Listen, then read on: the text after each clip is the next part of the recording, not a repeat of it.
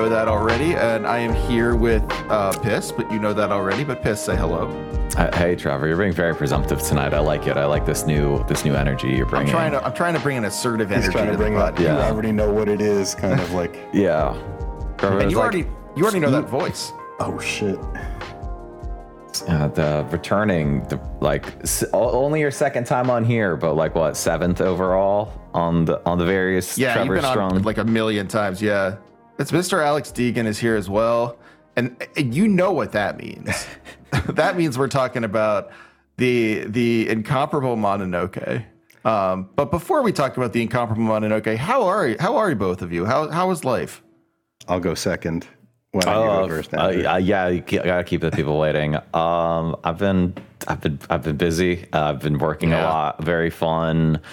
Um, but no, everything's pretty chill for the most part. Thankfully, I got my ear. my, my air condition. So when I moved in here, or God, my like last well, last few weeks have been a blur. But I think last time I talked about how I moved in here, the air conditioning wasn't really working. It It's not good right now. they they fixed it, but it wasn't great. And then last night in the middle of the night, it broke. But they fixed it for they fixed it in a much better way this time. So I'm hoping um, it's finally it's finally just done. Um, but hopefully this will be the last time I have to talk to a podcast about my air conditioning and really just bore everyone. Everyone loves that. That's like that's basically. I think the first podcast was basically just Marc Maron talking to like Adam Carolla about his air conditioning.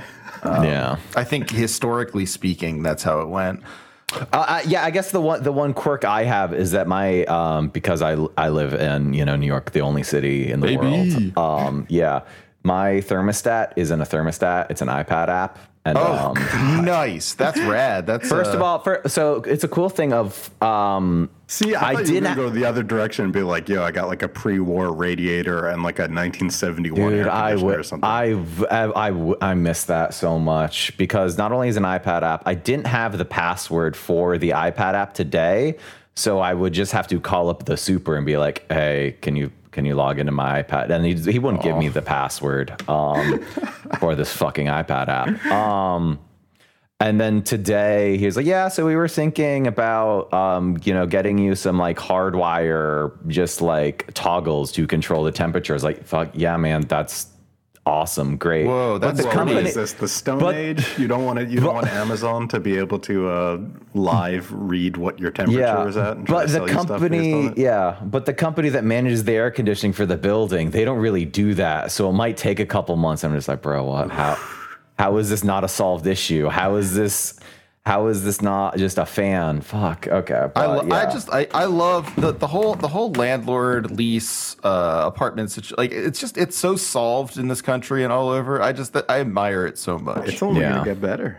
That's correct. Yeah. It's absolutely correct.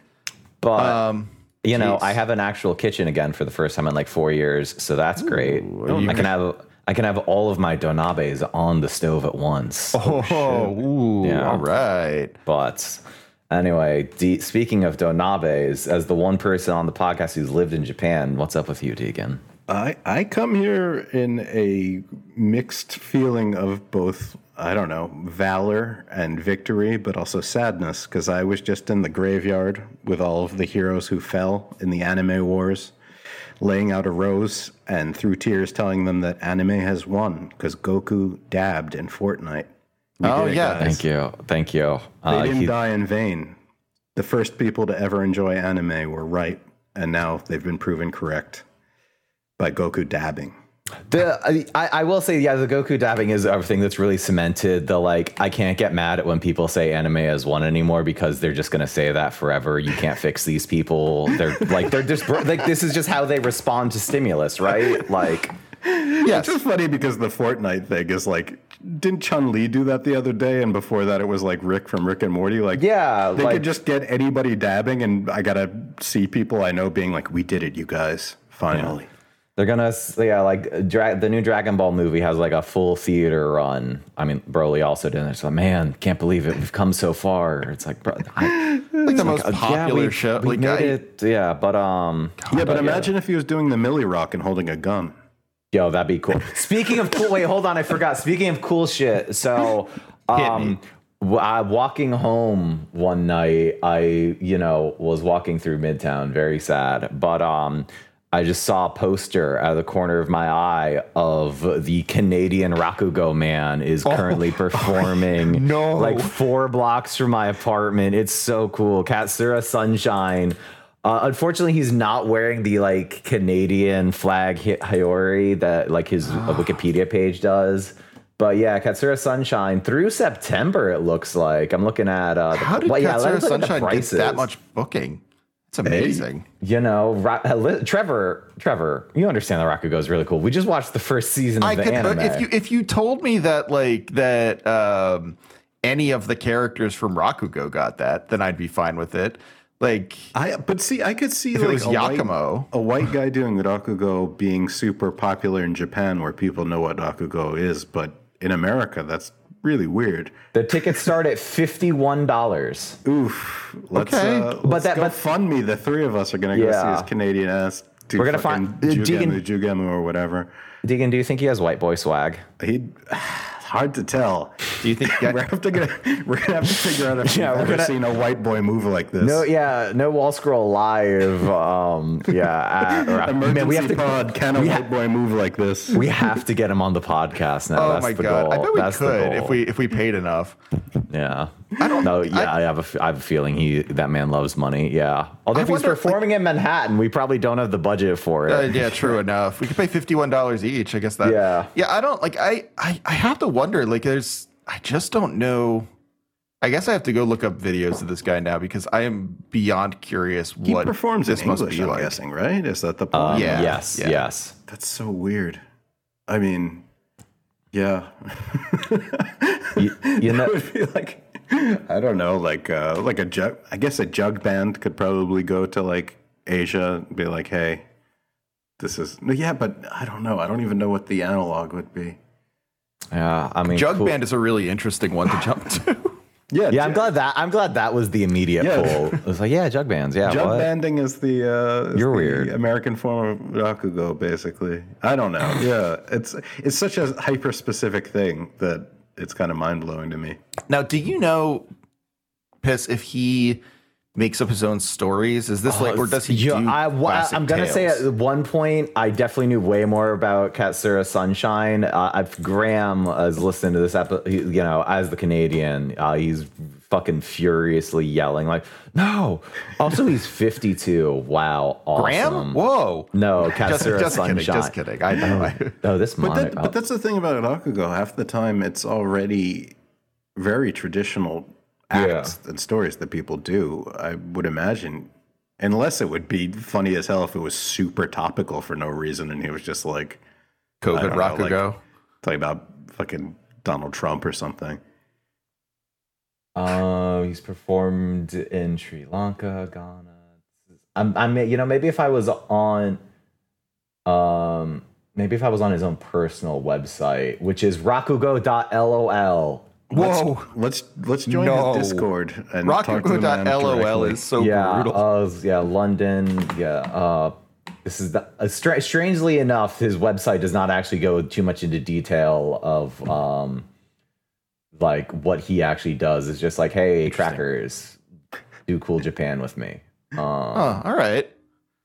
but oh hell yes, the the only the only Japanese on um the this website is just his his Japanese Rakugo name. Awesome, the kanji, great, thank you. Oh, Nice. Um, he's he- so he's cool. also his his bio starts with the fact that he holds Slovenian citizenship as well as Canadian. I like that he's like needs to be upfront about that. Um, he's Canadian Slavoj Žižek, which is Yeah. pretty cool. but um, anyway, Rakugo ideology. The pervert's guide to Rakugo. I mean that's basically what season two is gonna be. Um, don't want to don't want to spoil Trevor here. But wait, Deegan, have you seen the Rakugo anime? I have not, and I haven't. God listened damn to the, it. I have not listened to the podcast. Oh, I you mean, should you should watch it. I You'd mean, you enjoy should, it. yeah, you should watch it for like, or watch it along. I don't, I don't know, but yeah, generally, generally, you should, you should fix yourself. Yeah, it's it's Um, excellent. Yeah, it's very very good. But um, let's see, what else is? All right, is there is there anything else you want to talk about in your personal life, Deegan? Anything you need to get off your chest? No, I'm a secretive person with the interesting secret life. Yeah, not not really. Let's just let's just jump in. Let's Nice. just all right. Well, yeah, I guess um what the yeah, I guess the news of the week or half or whatever would just be that uh Sony and well Crunchyroll via or yeah, Sony owns Crunchyroll. Crunchyroll acquired Right Stuf Anime, which is the biggest uh like, you know, market for buying anime shit. And then immediate like without like as soon as the PR thing hit, they took all the porno off of Right Stuf, which is very funny to me. Ah. Because mm. I like we've one we've talked about the shit that Crunchyroll like directly funds, and it's just like the constant reminder of like, man, Crunchyroll, I used your website when you when, like you guys were hosting fan subs of porn. Like this is like you this is it's just endlessly funny to me of how completely sanitized and free from their past they are. It rules. Is that something that comes with like uh, big funding, or is that because every time that I hear about that happening, it's because somebody has to get on the App Store or something like that? I mean, I imagine. Well, I- it's like maybe there would maybe they will want to inter- like int- integrate right stuf more directly into Crunchyroll proper, and they have their own app, right? But I I think it's just part of like, hey, you're getting acquired by Sony. Fuck off. Um, Yeah, yeah. So um, who knows? Well, that's a shame. It was very funny that they had to like listen if you're or they couldn't even call it porn it was like the we have our you know adult section and if you had ordered erotica previously it will still ship to you but we no longer accept new orders i was like man this is Ah, that's so funny. I Yeah. mean, yeah. but the consult the consult much hey much like goku and fortnite i love that um the right stuf customer service has already gotten way worse as part of the grand crossover I think it's always pretty cool when one thing owns everything. Um, Yeah. Yeah, I can't think of anything going bad with that, especially it all going digital. So Yeah. who knows? It's pretty tight. Yeah, you can say. Pretty You good. can say. But um it, it is the like the rare it is the the rare time of the streaming company buying a company who mainly sells Blu-rays. I feel like that's usually like I was like, hey, Oh, do yeah. That- that's that is a strange deal there. But um, who knows how long that'll last? Maybe they'll just start selling more Funko Pops. But I mean, they they certainly have a little cottage industry going with that right now. Uh, a guy, a guy at my gym. So I, you know, my, the guys at my gym, the guys at my gym today were all fucking so hyped to see the new Dragon Ball movie. I was so happy. I was slightly hungover coming in, like feeling like shit, and then just hearing them talk about Goku was great. But earlier in the week, one guy came over to me and was like, "Andrew." You don't collect pops, right? I was like, nah, I, I don't. He's like, yeah, I figure, but like, you still, you, you, you still think this is cool, right? And it was the the Piccolo Badman Funko Pop, and it was like, yeah, yeah, man. That's, Wait, did he have it on him? It was a pi- no, he had like preloaded a picture on his phone. Oh, I thought he was bringing Funko Pops to the gym, which that would be I very mean, next, what- next what level. that what that guy would not surprise me. He's talked to me about like I wants to own every piece of the One Piece manga physically, and it's like, Whoa. man, that's I own all the Berserk phone books, so I can't judge. But Hey, that's still man, like I that's own, not something the you should first share. 90 of the One Piece physically just because I was losing my mind in 2020 and I was like time time to read them. But I, you know, reading it all in three months, I kind of fried my mind, and I'm still on break from it.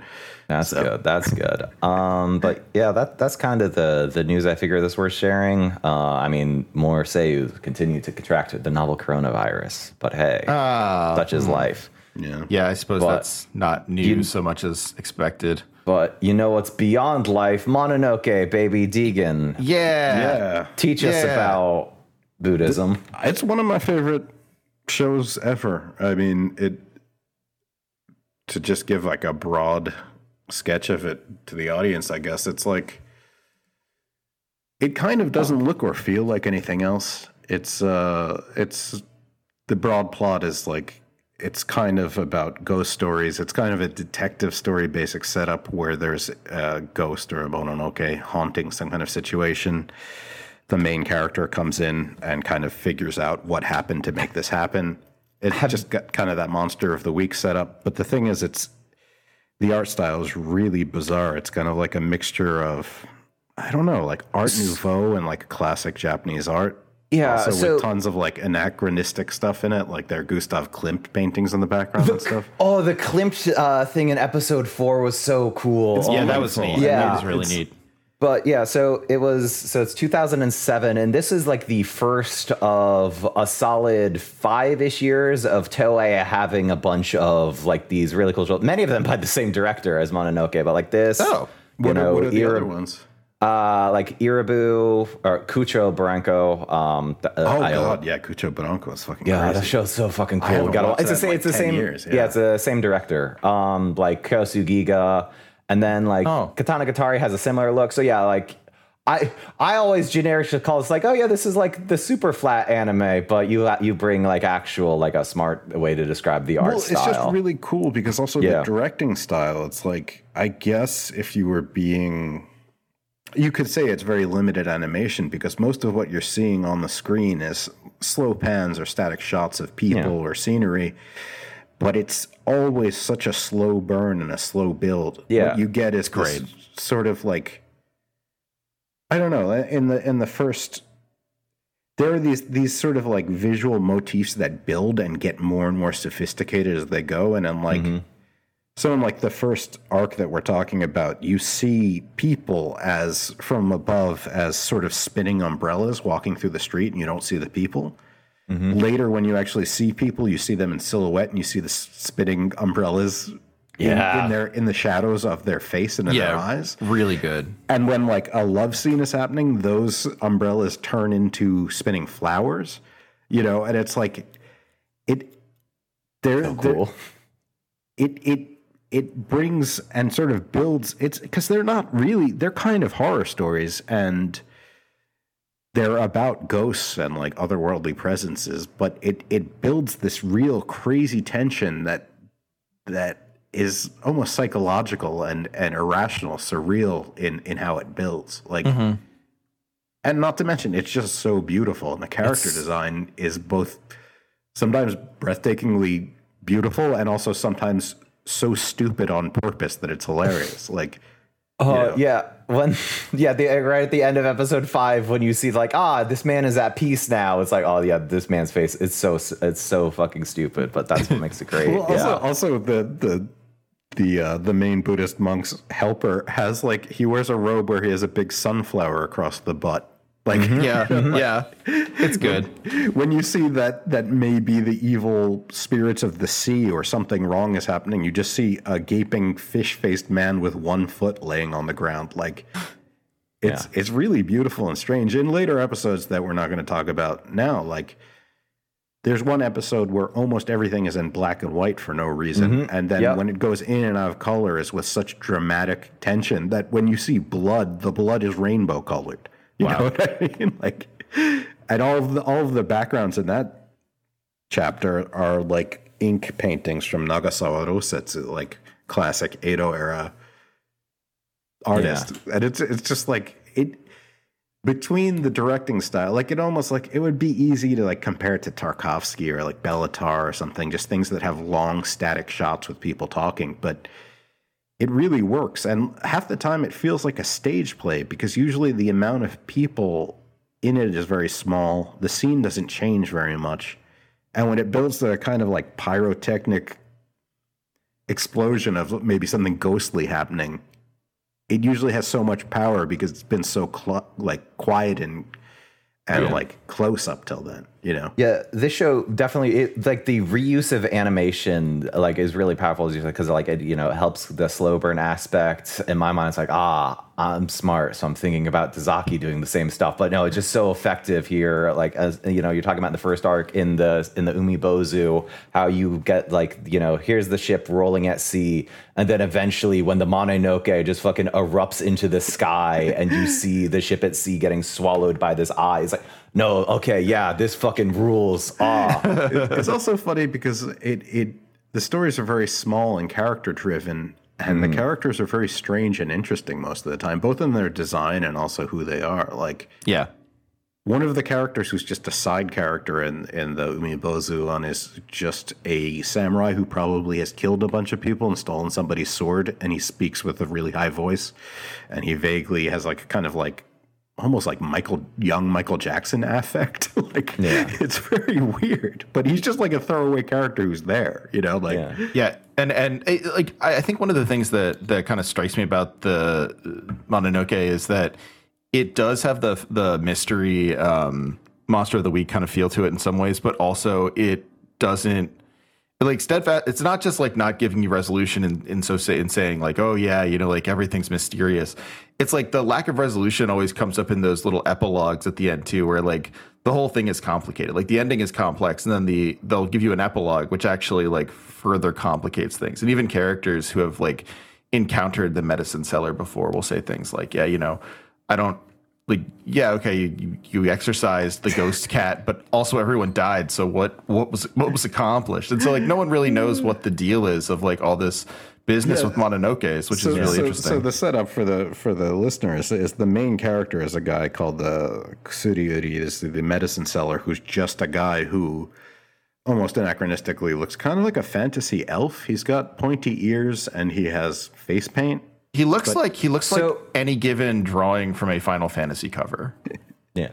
Although, uh, actually, actually, and what makes that even cooler is Deegan. Have you watched the show that he was originally in, And Samurai? Ayakashi, yeah, that's the best episode. Is is the one that? Well, yeah, in. yeah, well, yeah. Nakamura. The oh, well, we'll, we'll do the staff thing here, but the other arcs of that show, it is just a fairly standard, hey, mid two thousands anime look, and then you just get three episodes of the sickest looking shit in the world with him. and it's like, man, So the setup is is he he is a guy who's a quote unquote medicine seller and he's carrying a lacquered box of medicine and like he sells women perfumes and and balms and stuff and people whatever.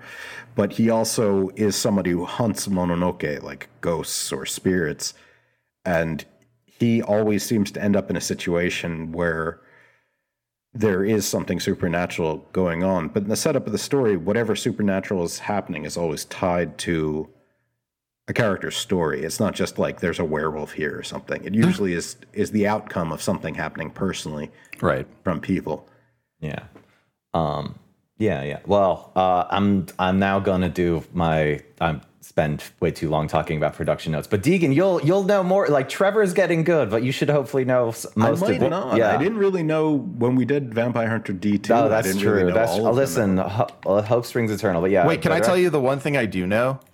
So the one thing I do know about the um, uh, casting is that I recognize the medicine seller's voice, and it was because it's Reigen Arataka. Yeah, yeah. Your our boy is back. I knew uh, it.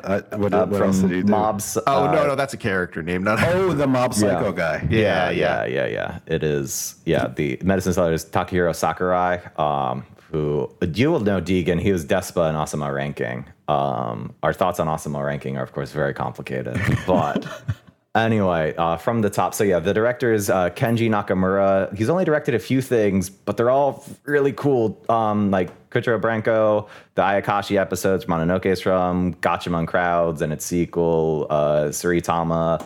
Uh, you know, just generally. Uh, and the upcoming Mononoke movie, whenever Yeah. that comes out, I'm Very so exciting. uh, uh, gen- generally very exciting, but also, uh, as will soon become apparent, uh, there's been some production issues on it. But um, but yeah, Nakamura excited to see him get to direct something because like 20 he directed a like Transformers OVA in 2016 because hey, gotta pay the bills and Toei will just you know give you work sometimes. But um, the character designs and a lot of the keys, uh, the key animations are from uh, Takashi Hashimoto. He also he's like this man has worked on a lot of many things from uh, the Revue Starlight movie, which looks very cool. Didn't he JJK. also didn't he also work on Gatchaman Crowds? Is Yeah, yeah, yeah, He's worked. Yeah, he, well, the yeah, uh, he yeah. So Decadence in recent time, he was like the animation di- effects director on Broly and the Kekkai Sensen movie, or the Kekkai first season Kekkai Sensen and Kyousougiga.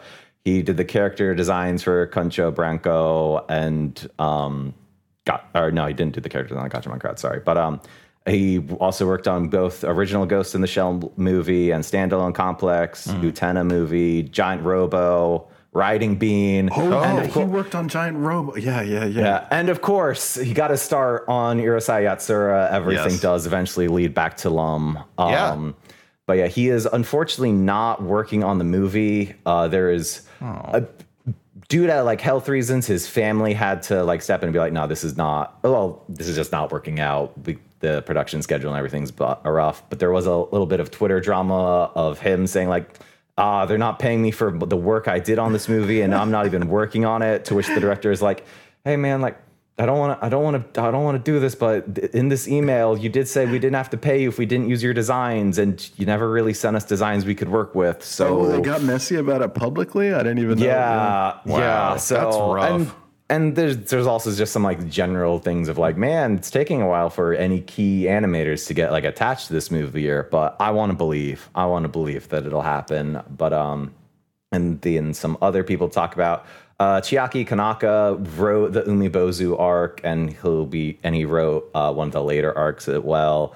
He wrote Despera, which is going to be real. Uh, he, you know, main writer for Big O, Texhnolyze, the original Hellsing anime, Lain, uh, Devil Lady, and uh, you know, in COVID isolation, might have uh, lost, you know, lost touch with uh, what's what's going on a bit. He's, afraid, he's, unfortunately, he's being honest about what cancel culture means to Digimon. yeah, yeah. Oh, I mean, the the thing that was anno- uh, I don't want to I don't want to relitigate it because like people were so stupid at the time. Is yeah, the Digimon play the the villain has an attack that is just yelling cancel culture. Um and yeah, that was that I was like man. Trevor, if you didn't see it, the guy who wrote uh, did, Serial Experiments Lain did a like a live script read of a Digimon show. So it's a bunch of people doing Digimon voices on on stage, and then there's like almost a system message like cancel culture is taking over. And then one of the Digimon goes like, "I'm afraid." It's like Oh wow. Okay. I mean, there's, there's a lot going on. I love it. and it's a thing of like but, when he yeah. explained himself, it's like no, like listen, it's the back and stuff like no, dude, you're only making this stu- like come on now. And then it's like also the corona, like here's what's up with the, co- the actual truth of the coronavirus Oh, no. and deplatforming these journalists from YouTube. It's like, man, Hey man, I when get- you're like in your 60s and you've Yeah. lived this long and you're in the modern world, you're probably gonna lose your mind about cancel Yeah, culture. I'm yeah. not apologizing for him. I'm just saying No. it's so it's so typical that I'm not like shocked. yeah, it's like seeing like, oh man, he wrote Lain. How could this happen? It's like because this can happen to like anyone. Like I don't know. Also, like, I don't know, That's like- a very old anime. I love Um, Lain, but like also, I I feel like if you watch Lain closely enough, you can realize how someone could be into cancel culture and then also like Lain. I mean, Like- they like La- like they straight up tried to create an East West culture war with Lain, and it, I mean it didn't work because everyone's like, yeah, no shit, man, this yeah, go for it, awesome. But Right. um, Oh, you're talking about that one interview? Yeah. Yeah. yeah, I mean, I, don't know. Yeah, think that don't- interview was slightly tongue in cheek, but Yeah, I imagine um, he was half joking, but uh, yeah, yeah, whatever. We don't have to. We don't have to. yeah, we don't have to this. relitigate. it's just um, funny because like 2020 especially i i had like i had to stop following like you know like living manga people i care about who Oh, no. were weighing in on what the uh what the demonstrations in america mean Oh in no. yeah, that was like, that was that was real rough. That was like- real rough. Yeah i don't have to talk to you about this like fuck Yeah, off like yeah. It's like no, they're done. We're done with this. What we do have to talk about is the uh, art direction, which is split between uh, Takashi Kurahashi and Yumi Hosaka, who do a lot of collaborative work together. It's you, like a lot of the stuff. is like they're both credit director, which is nice. But some solo stuff that they've done is that. Uh, Kurahashi was the art director for Tropical Rouge Precure, Kyousougiga, uh, the Kaguya uh, movie, and Dragon Ball Yo, The Return of Sun Go. Or wait, sorry, sorry, sorry. That that's him. Hosaka is known for Dragon Ball Yo, The Return of Son Goku and Friends. Uh, worked on Utena, uh, the Air movie, uh, a lot of Digimon stuff. You know, very cool. And then finally, uh, I'll do the first part, the cast for the first section, and then when we get to Umibozu, I'll do that cast. But yeah, uh, the medicine sellers, Takahiro Sakurai, Deegan. Yeah, you get you get Despa, but Trevor and I have covered him a lot. So since we last checked in, Trevor, he was uh, Go in the Getter Robo arc anime, which Oh, yeah, cool. Deegan, they they made a Getter Robo arc anime last year. It looked terrible. um, and will be say in the upcoming Blue Lock anime, which is uh, Attack on Titan means we need to make the best football player in Japan. And I'm not gonna lie, I'm really excited to see that bullshit. I'm really Wow. excited to see it. Um, I really, I like the voice that he does for the medicine seller. The delivery is super fucking weird. yeah, It's both like kind of super polite, but also really smug, but also possibly like low affect, so he's hard to read at all what the fuck is going on with him. Yeah, I the, like- the dynamic that that has with um, um, God what's her name? Kayo, the uh, the girl. Yeah, yeah, Kayo is really great, especially Yeah. because you know they have history together. The two of them yeah. together are such a good foil. She is so great Yeah. in that in the second Yeah. part. Yeah. Is that is is she from the the arc in Ayakashi? yeah, Yes, she yes. is. She, she was the maid in the house where he uh, where he exorcised. All right, the, yeah, uh, I, I got cat. those in my legal uh, download of this, so I'm going to watch What? them. Yeah, those three episodes worth watching. right? Yeah, it's funny because the other Ayakashi is not even that bad, but just by No. comparison, it's nowhere as good. yeah, like it is just like man, this is kind of just like a standard mid two thousands horror anime, and Yeah. then the, right right at the end, it's like yo, fuck, damn. Um, And also, the, the the last arc of uh, Mononoke is kind of again Bakeneko, but in a different. Have you have you have you watched past the Umibozu stuff, Trevor? uh, No, Trevor no. doesn't. No, no. It- No, it I like takes- to I like to stick to what we're watching because It it, also- keeps my naive uh, charm alive. The art in that one is so fucking amazing, especially, and it takes place in like for no reason. This isn't a spoiler or anything. It's just how it starts. It takes place in the 1920s in Tokyo for no reason. It Yeah, just Tai jumps Shi- like 300 years. the Taisho era is back, baby. Um, nice, excellent. But yeah, but um, I, I brought I brought it before, but the the the voice cast is really how you know it's a Toei show because uh, Takuge or, uh, Takugi is uh, Kozo Shioya, who has been voice acting since 1979, and don't worry, not even like the third longest serving cast member. Oh, Uh, I'm guessing this is the, this is the owner of the inn. Is who we're talking yeah, about? uh, yes, this is the uh, yeah the Yeah. the the ma- or no the or. The ma- the male in employee Hisayo is Oh, the, the- woman. She the son, she son. was her first credited her first credited roles from 1966. She rules as well. I knew she had Yeah. to be like a heavy hitter. Yeah. Um, but yeah, but yeah, uh, Shioya, he was Heckler Mauser in uh, L-Gaim, uh, just a, a great Tomino name. Is Mondo in Double Zeta, Fyodor in Legend of Galactic Zito, and then uh, Goldo and Majin Buu in Dragon Ball Z. And Oh, then, no shit. and then cool. just a bunch. So what's cool about this show is that Majin Buu, Frieza, and Cell are all just around, are just here. um, yeah, he also did a bunch of roles in One Piece, Naruto, and Bleach. He was in the original Precure, and he's still working today for some reason. Like, man, you pro- you like you have to you have to have your grandkids are set, but yeah, still working World Trigger, I guess. And then uh, Hisayo, the woman, she was you know her yeah her first roles were in the '60s. There was like a Puss in Boots anime from 1969. She was in. I forget the name of the six the like the 1966 one. Oh, But that she might was be Dezai. Uh, yeah yeah yeah that was the yeah the Puss in Boots one yeah that- yeah The, the animation in that one is awesome. It's not worth Yeah. sitting down and watching. It's just No, cool it- looking yeah, clips. shit. Uh, she was Hilda in Outlaw Star. She was Maria in the 1980 uh, Terra E movie. Uh, she was Mirak in uh, Patalliro, which have Deegan, have you seen that one? That one's great. Oh, of course. I like the Yeah. Uh, comic of that. The comic of that is fucking insane. I yeah, never really saw the anime.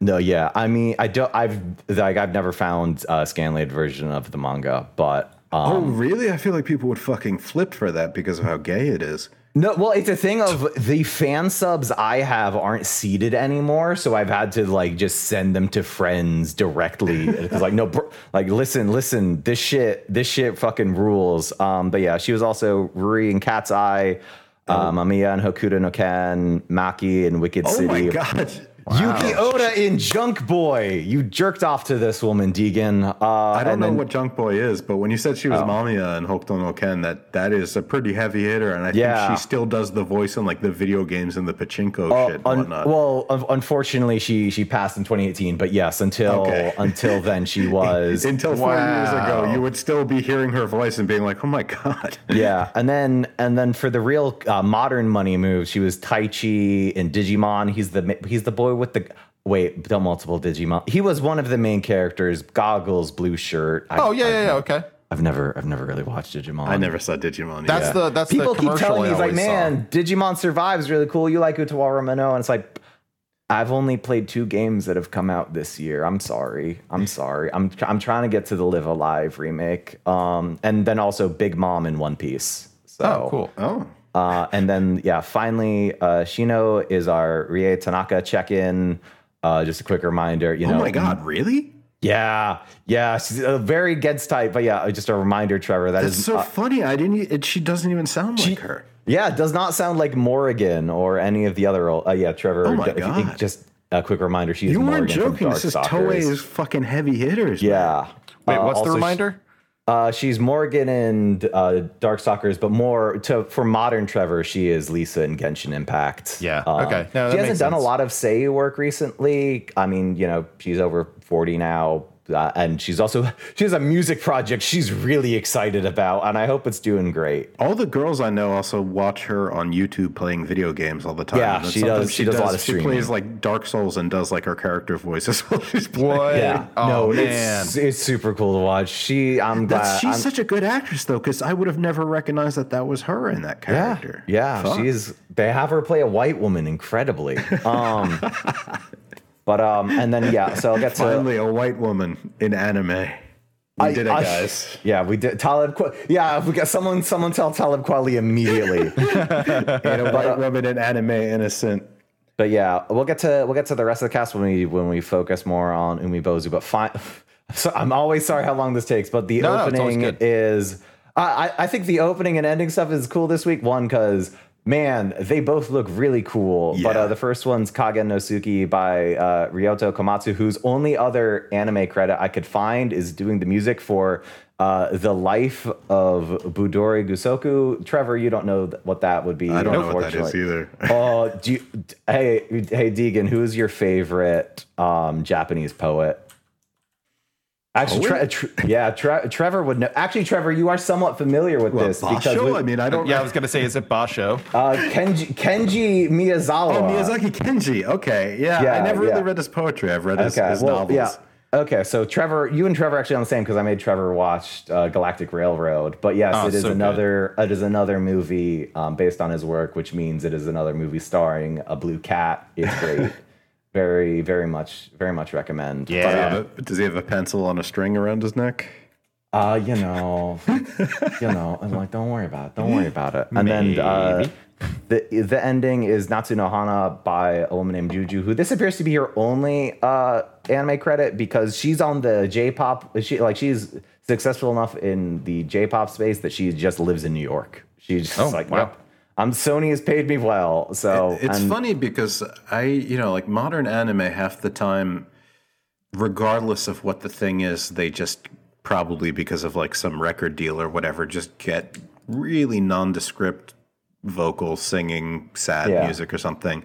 And at least they get fucking weird with it in the opening and closing of, of Oh this yeah, one. it's like crooner style. I love it. Yeah. The opening is like someone playing an accordion and like singing kind of like Enka style. It's pretty good. It's great. Yeah, I'm a I was a big fan of this. Um, but yeah, so uh, how now now let's talk about the show. What are Yeah. yeah? Do we want to do we want to focus in? Oh, the other the other thing I should say as far as like overview type thing is, you know, they take for the Mononoke for whoever the sort of monster is or whatever, it's always a sort of twist on it. Yeah. So you know, I it, it doesn't mean much to me because I don't have like a deep feeling about Zashiki Warashi, and then finding out a different version of them being like, whoa. But like, yeah, the the first arc is well let's just go into it it's about a girl who is really pregnant and she's looking for a place to stay for the night and she's being turned away at an inn and um, she is pregnant with the with the son of of probably some noble yeah, who, yeah. who has sent an assassin out to kill her. And uh, she ends up being put into the guest room where she meets a spirit, which in this they're called Zashiki Warashi, which those historically I think are like benevolent house sprites. They're kind of like uh you know, like Zashiki means like they're sort of like a a room where you put stuff like like it's not and Warashi is like child so they're like they they like sort of maybe cause yeah, nuisance, there's but like they, gener. my understanding is that generally you see one in its good fortune. Um, Yeah. yeah, Interesting. but it's also kind of like elves cleaning the house or something in like European fairy tales with like the cobbler or whatnot. But in this one, they show up looking like little children and kind of a little bit frightening in aspect. They got that umbilical cord going on. yeah, yeah. I mean, In a sense. I mean, there's a yeah. I mean, hey, I wonder what that's about. Uh, what's up with the what's up with this this inn? I will. I will say the the moment uh, I remember watching this sh- show when it was relatively new was like a shitty teenager. Uh, the moment Hisayo was like, "Yeah, put her in the special room," I was like, "Okay, this show's probably going to be pretty cool, right?" Yeah, this show like that, that. There's no like lead build up to it. Just like four minutes in, it's like, yeah, let's do something fucking evil right now, right here. Yeah. Um, I, it, it was great. Like I, I also liked how how vile she was, just saying how stupid uh, the girl is the whole time, just being like, "What an idiot! You're so dumb." It's like it's not. White Women Wednesday in this traditional Japanese. Yeah, inn she's- It is not. brothel. She's catching a lot of shit. I mean, so sh- the the medicine seller is the guy who's gotten the last room at the inn. So that's why he's there, and he's selling like creams and beauty products to the uh, the lady of the inn.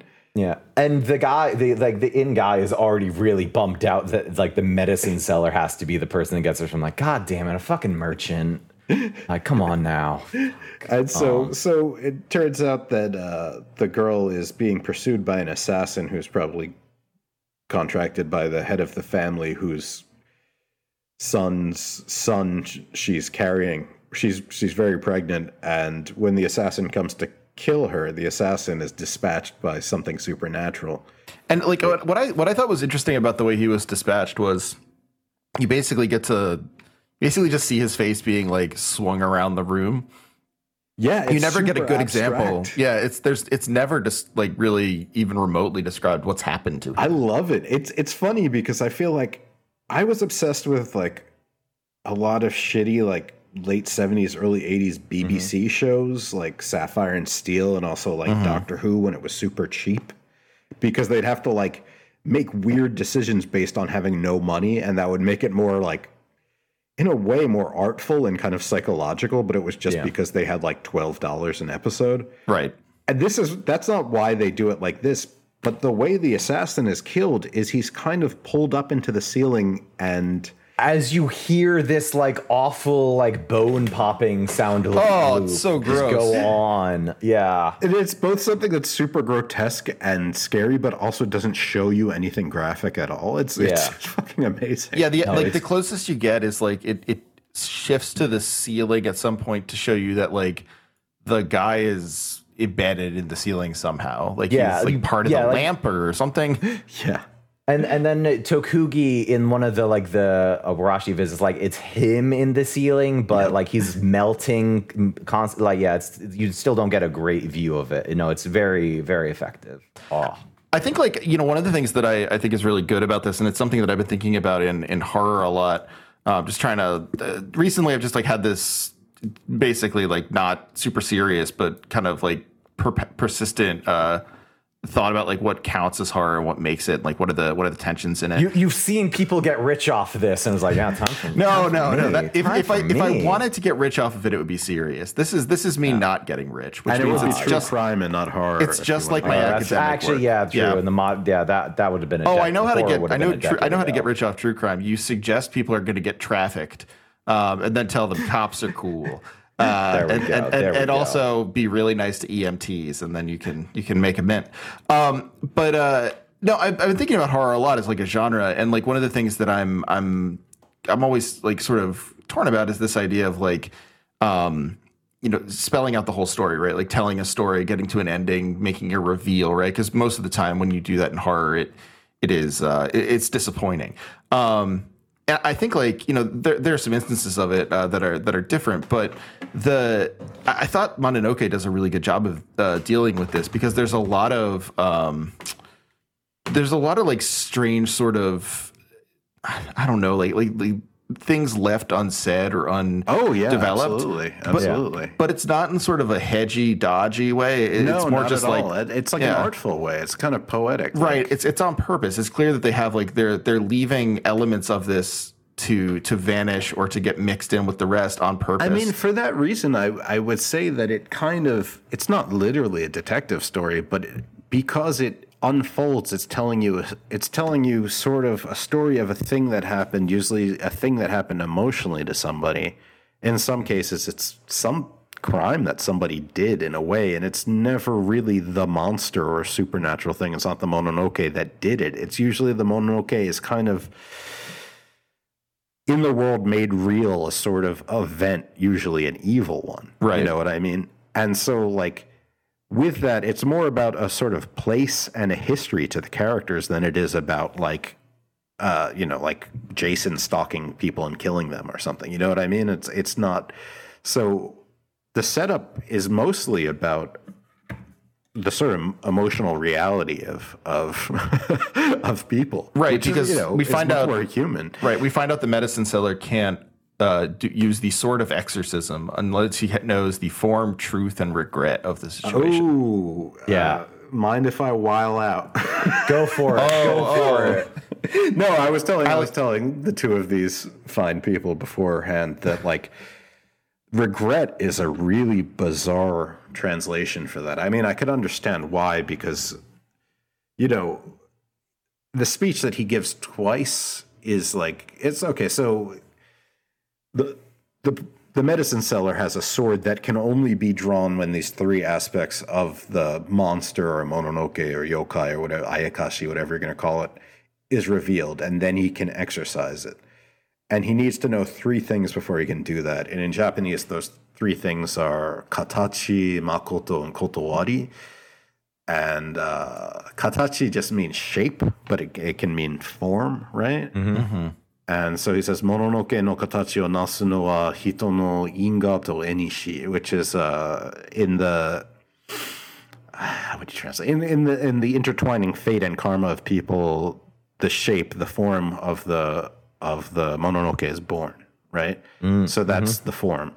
The makoto, which is means truth, just as is. Like uh, if you see the kanji for it, it's the first. Well, whatever. I'm not getting. It. I was going to say it's the, Welcome it's our the one in- linguists it's- podcast. it's the one I'm in Shin excited. Megami Tensei. It's the Shin, but also like I There you don't go. think either of you guys are reading the kanji. that's uh, How, One how day, one dare day. you assume? Give me another. was? Give me another two years of these Japanese classes. I'll be there. also you might have met someone named Makoto, which is Not yet. usually how that's written, or maybe it's written without the G. So then the so the form is a thing that's born usually through somebody's fate and karma. The Makoto, which is the second thing he needs, is the truth of the Mononoke. So it's the truth of the monster or spirit or whatever. And when he in the second arc, when he has to explain it, he says Makoto to wa koto no arisama. So the Makoto, the truth of the Mononoke, is this the sort of earthly state of affairs. And then he says, Kotowari to wa kokoro no arisama. So he says, uh, the kotowari, the what they translate as a regret in the English subs, is the the truth of the heart, the truth of the soul. But mm-hmm. the real problem with translating kotowari, and I'm not I'm not one of those people who's like, oh, there's a word for this in your in this language, which we don't have in this language. So like there are words for everything in every language. Yeah. everything is Right. translation through time between people in different works of art. Every word has a different meaning. It's just you have a different cultural milieu. And kotowari here was chosen probably for a very specific reason. Like well, just to start at the beginning, Kotowari, the way it's written, the kanji is uh, ri, which is in some Buddhist traditions and in some Neo Confucianism means reason, and it can both mean reason, as in the way that the uh, sort of like Age of Enlightenment people would talk about reason, but it also means reason in the same way that reason means purpose. Okay. So, in like some Buddhist cosmology and definitely in Neo Confucianism, there are two things. There are the G and the D. The second one is the Kotowari that we're talking about. The G is like phenomenological truth, reality, which is definitely true, but is impermanent and is changing. The D is a superstructure of that that takes place in cosmic time, which is also truth, but it has things that are so beyond our understanding because we live one life. You know what I mean? Right. Yeah, yeah. So that's the really oldest version of Kotowari that I know. But then, like, in like uh, the Heian era of Japanese history, which is like 9th century through 12th century, Yeah. beginning of the 9th century to 12th century, which is kind of like the birth of what we would call Japanese culture, insofar as it stopped being a thing in which all officiality of culture is connected to Chinese origin, originalism it's the sort of birth of uh, Japanese literature. It's the birth of Japanese Buddhism, kind of splitting off from uh, the Chinese way. Yeah, it's like the capital moved to Kyoto. Yeah. You know, yeah, the samurai class started to exist. The Fujiwara people family started to basically run the country as they did for millennia. Yeah. But uh, like, all, hiragana and katakana started happening. That's probably yes, kind of an important So aspect. kind of yeah, like the first blooming of Japanese culture that was very. I mean, it's always happening, but you know, it's like Yes. that was a major sort of sea change. a demarcation line, if you Yes. will. Mm. So in that time, Kotowari, the third word that we're using here, has such a deep, crazy meaning insofar as like in literature, when you would say the Kotowari of something, you would say like the meaning of something. Like it but it's beyond meaning. It's like a revelation. It's like showing the truth. Like to use a really really fucked up example no it's not fucked up it's just very old like in in the the heike monogatari the, the tale of the genpei war mm-hmm. one of the first times i ever you know i had to read this and memorize it the Also, first a really cool anime. i've never seen the oh, anime it was, it was last go. year. It was good. It was good. Yeah. Well, there's a very famous line that's sort of about the Buddhist themes in the in the story, in which he says, uh, "Well, Gion no kane no shogyo mujo no hibiki ari," and that's in the in the chiming of the bell of Gion Shoja, which is the oldest Buddhist monastery in history. It's from India. Shogyo mujo no hibiki ari. Shogyo mujo is like the impermanence of all, which is one of the like basic Buddhist principles. And he says, uh. So there's kotowari right there. And the way that's translated is, in the color of the sala flowers reveals the truth that the prosperous must decline. Kotowari here is means the truth, the revelation of language itself, but also the reason why I brought up the Heian era is I don't even know how to explain this. Um, there was a kind of thing that both Buddhist rites and rituals, but also poetry and writing, had sort of um, miraculous power. Not so much so as a simple thing where it was like a magic spell being said, but it was a the reason or the truth of an expression of something artistic both explained the thing, but also brought in uh, understanding of it and also made it real in the world in a certain way. Which, you know, the reason why I know about this is because my focus of study was was uh, transmission of Buddhism from India through Japan, and that goes all the way back to like Sakakirya and Satyakriya, which I'm probably pronouncing that wrong. I, I don't speak uh, Hindi, but those are old things in sort of like Vedic pre Buddhism, in which the act of saying are truth acts, in which by making people understand truth, it's uh, making truth real in the world. Okay. So Kotowari, in this sense, not just being reason and not just being truth, it's it's revealed truth. It's revealed truth oh. that shows reason and purpose for existence. So Oh, okay. when the medicine seller needs three things, he needs the shape, truth, and the Kotowari of the thing. The shape is just the form the spirit is taking. The truth is the phenomenological reasons of why it exists. Sort of like, so in the first arc, the reason why the Zashiki Warashi, these child spirits, are around is because the building they're in used to be a brothel.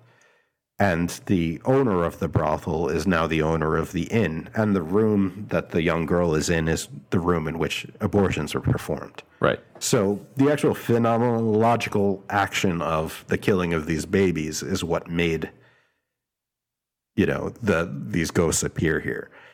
The Kotowari, the the sort of reason, is all of the emotions of the people and and the spirits that that have have stayed because of those emotions. If this makes sense. No, it does. I- So it's it's, yeah. it's a translation nightmare to try to translate Kotowari. So putting it into regret makes sense because most of these stories have to do with regret. Well, it's an interesting mm-hmm. way of thinking about regret too, especially as like a, a a kind of like, especially in the second story, honestly, with like the yeah, iteration well, of like, literally about regret. yeah, right, right, and it's about like you know, it's it's about the idea that regret makes something that has a truth into something that also has a meaning like but but like retrospectively if even only for the one person who has that regret like if you regret something you've ex post facto given it a meaning um like Sure, Like- but you know, yeah. Yeah, I mean, it's not it's not quite the speaking the thing into existence as you described Kotowari before, but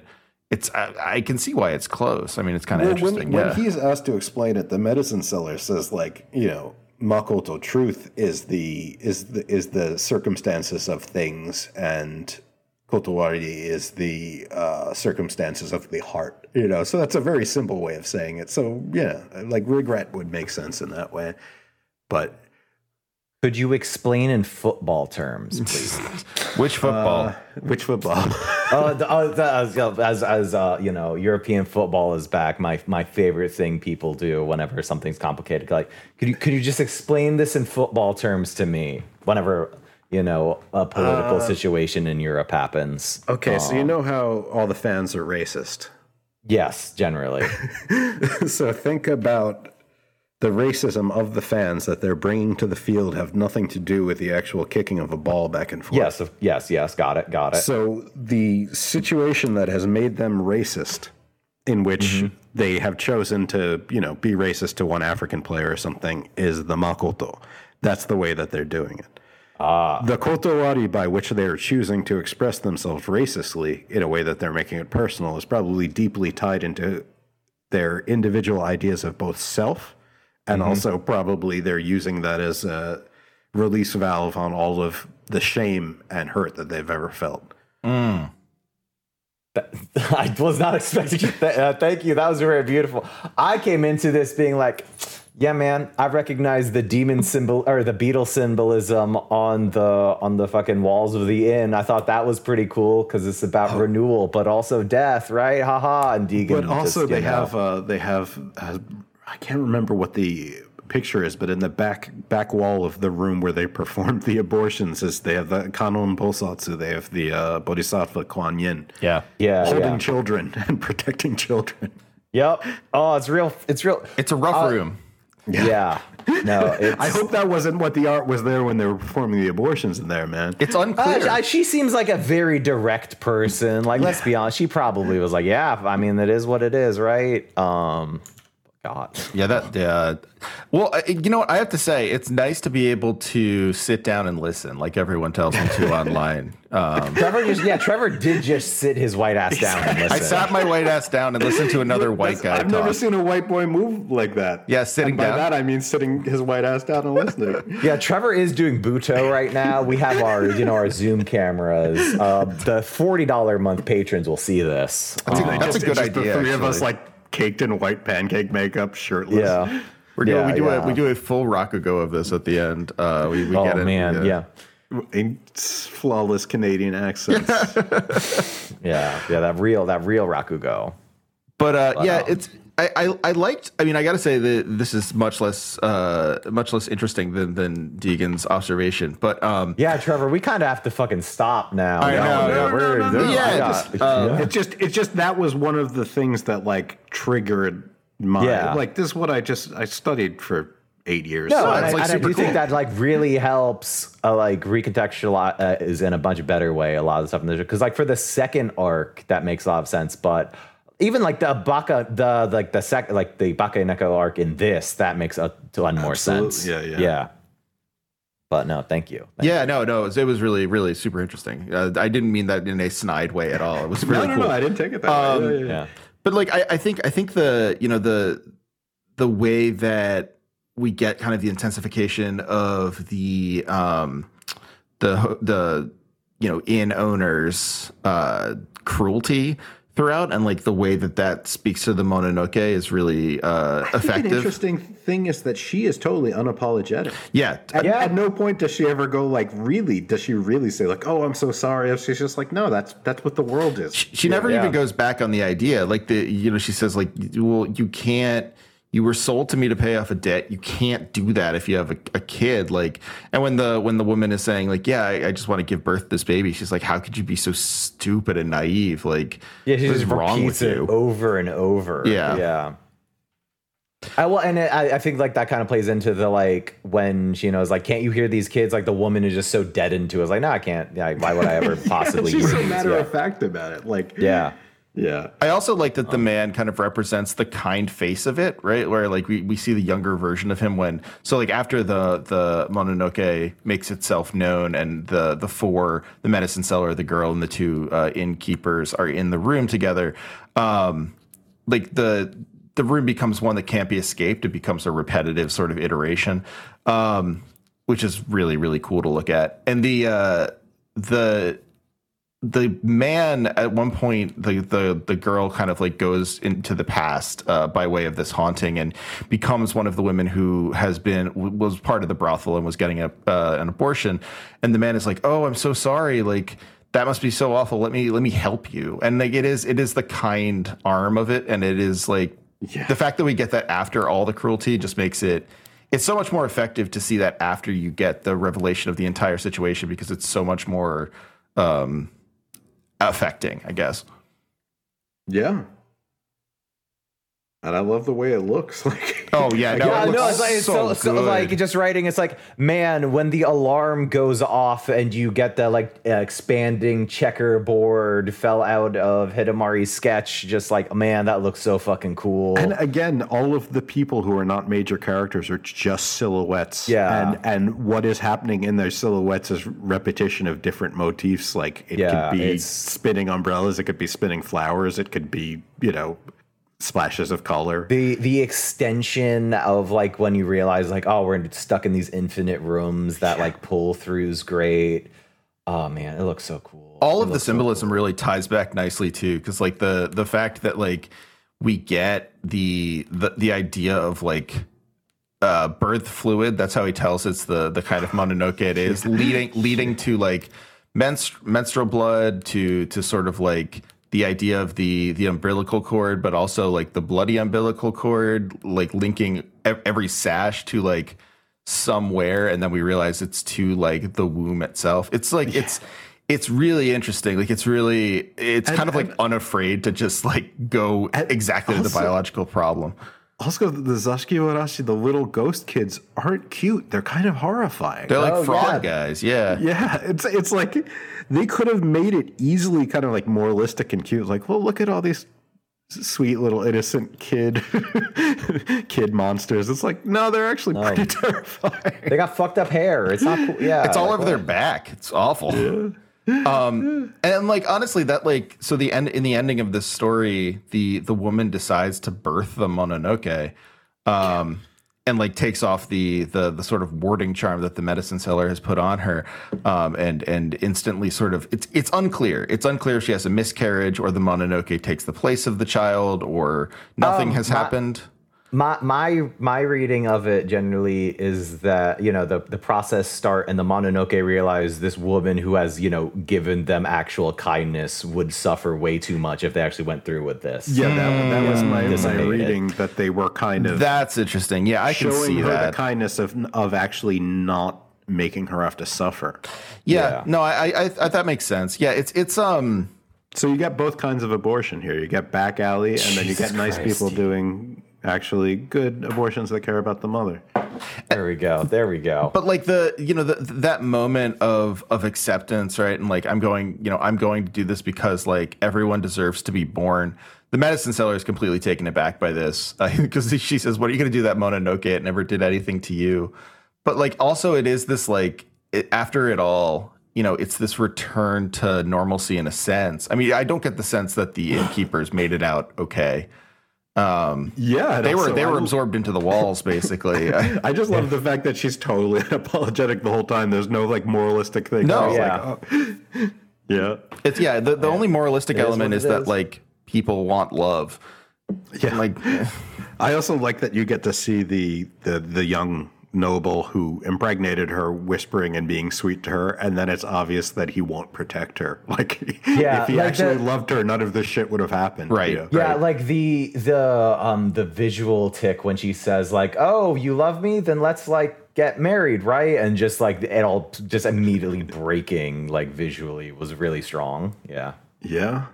Yeah, it, I, one of the things you'll notice, or I think we'll notice uh, as we go through this, but certainly in these two, um, in these two arcs, is that like a lot of the story uh, itself is not like particularly like we, won't spend a ton of time on the story because the story itself is fairly like direct, like not in a bad way. It's, it's like as as as both um, uh, Andrew and Deegan were, were pointing out earlier, like it, it is it is a matter of like you see a lot of held shots. There's a lot of like static imagery and stuff like that, and you know like part of this is the story is not particularly long, but it is very very impactful. Where where it, like it, it it picks its spots basically in like a really clear way. Yeah, and and it's also because most of the storytelling is in long, quiet shots, is in literally repetitions of patterns. It's like Yeah. and and again, the medicine seller, his design makes no sense. He's in sort of like uh, he's in Japan. He's in historical Japan, but everything from the I guess his sword does look kind of like a you know shishi or something, but like he, everything he uses, all of all of the medicines he has when you see them for a second, are almost like from a culture outside of time and Yeah. don't really make much sense. You know, Yeah, there's no real effort to like make him make sense, which I mean works. it's great. Yeah, it, it's I mean, so nice. Yeah. I was worried, you know, the first time I watched it that a lot of things like this by the end they give you a totally clean thing like, "Oh, by the way, he came from here and the reason why he's doing this is because of this." They don't ever. He just comes and goes through stories and the final story he's 300 years later. Like Right. Right. Yeah, the fact that yeah, the fact that Kayo exists at all in like that there's a repeat character at all is the big like wait what? Hold on now. That that can happen? Um, I don't know, you want to move on to the next one? But also um I think that's all I really have for this first arc. Yeah, Trevor, you got anything? Yeah, no, I mean honestly, it's like from the first episode on, it was it was purely something I loved to watch. Uh, I I knew like from from the get go, I was like, this is going to be something I really enjoy, and in like actually in much the same way that Kyousougiga was, where it's just like it's a joy to look at. Um, Yeah, I mean, uh, people get used to the fact that I don't know that that that things have a specific look or even directing style. This is, you know, Oh. kind of not like anything else. I like the page oh, the yeah, also turning we- elements and stuff. Or just Yeah, we haven't even talked about all, like the transitions and the filter that is on everything to make it look like a oh, scroll. also, yeah, it's it, the filters on it makes it look like it's on it's on rough papyrus or something. It Yeah. looks like it's on rice paper. It looks like it's ink wash over paper. yeah, it's such a cool effect. And Oh. that changes moment to moment in a very slow, low key, Yeah. subtle way. Man, yeah, that's the oh, it's so cool. Um, actually, actually, yeah, the uh, so obviously we do get the the post credits. You know, she's talking to the baby. It's like, oh, I need to, I need to eat. But that the actual like arc proper ends completely wordlessly for the last like minute of it as he's performing the execution and the aftermath was just so striking. It's Yeah. awesome. It's yeah. Um, but yeah, I think that's that's it. So second arc of this, if you were hoping to get more of this, uh, Cast notes. yeah, no, if Yes. you if you were hoping to get more of the uh, the inn, if you were thinking, is this going to be some sort of Tales of the Crypt style story where the inn is the center of it? Uh, you haven't been watching the show very carefully. It's all about the medicine seller. Um, It is. Yeah. But uh, yeah, uh, it, we- we're not anywhere near the inn. In fact, we're not even on uh, dry land anymore. We are on a boat. Um, Which I mean, definitely ups the horror aspect for me as somebody God. who fucking hates being on I- boats. yeah, it's a little terrifying. The Um, arc ends with the medicine seller getting norovirus. This is very, yeah, very rough, very rough. The, yeah, Um, the the the the uh, the the short little guy who loves uh, goldfish uh, ate some bad uh, bad sausage. Uh, has to has to lay down for a while. Um, yeah, no, it's um, I don't know. Like I think uh, the the funniest element of this episode is when um, is when we're getting introduced to all the characters because the the the sort of owner of the ship and this uh, sorcerer are chatting, and they they're like they're like, oh, you know, why don't we introduce ourselves? Um, and the maid, as we as we brought up before. She's going to Edo to find a new job, and uh, there she's like, "Oh God, I can't believe I have to introduce myself to these people." Um, Oh, it's also yeah. He's not really a sorcerer. He's kind of more like a traveling minstrel. yeah, he Like, says he's uh, a minstrel, yeah. and then he says he's a sorcerer, and he's oh, kind well, of. a- he's full of Trying to make a name yeah. for yeah, I, yeah, I mean yeah, he's a scammer. it's great. Um, it's great to see Reigen be the non-scammer, um, Yeah. and then this guy is somehow the scammer in there. It's very cool. I think. I think that's nice for him. Yeah, there are there are far too many characters uh, in this to bring up all the saves. Although there are some heavy hitters, but so I just want to highlight. Uh, Kayo is voiced by Yukana, who's Honoka in Precure, Dusk in Arknights, CC in Code, uh, Meiling Card Captor Sakura, Maria in the 2007 version of Terra E. So we have both Marias, and I mean the 2007 version is probably better. And then uh, Kale in Dragon Ball Super, Genki, um, you know our our Mononoke man is.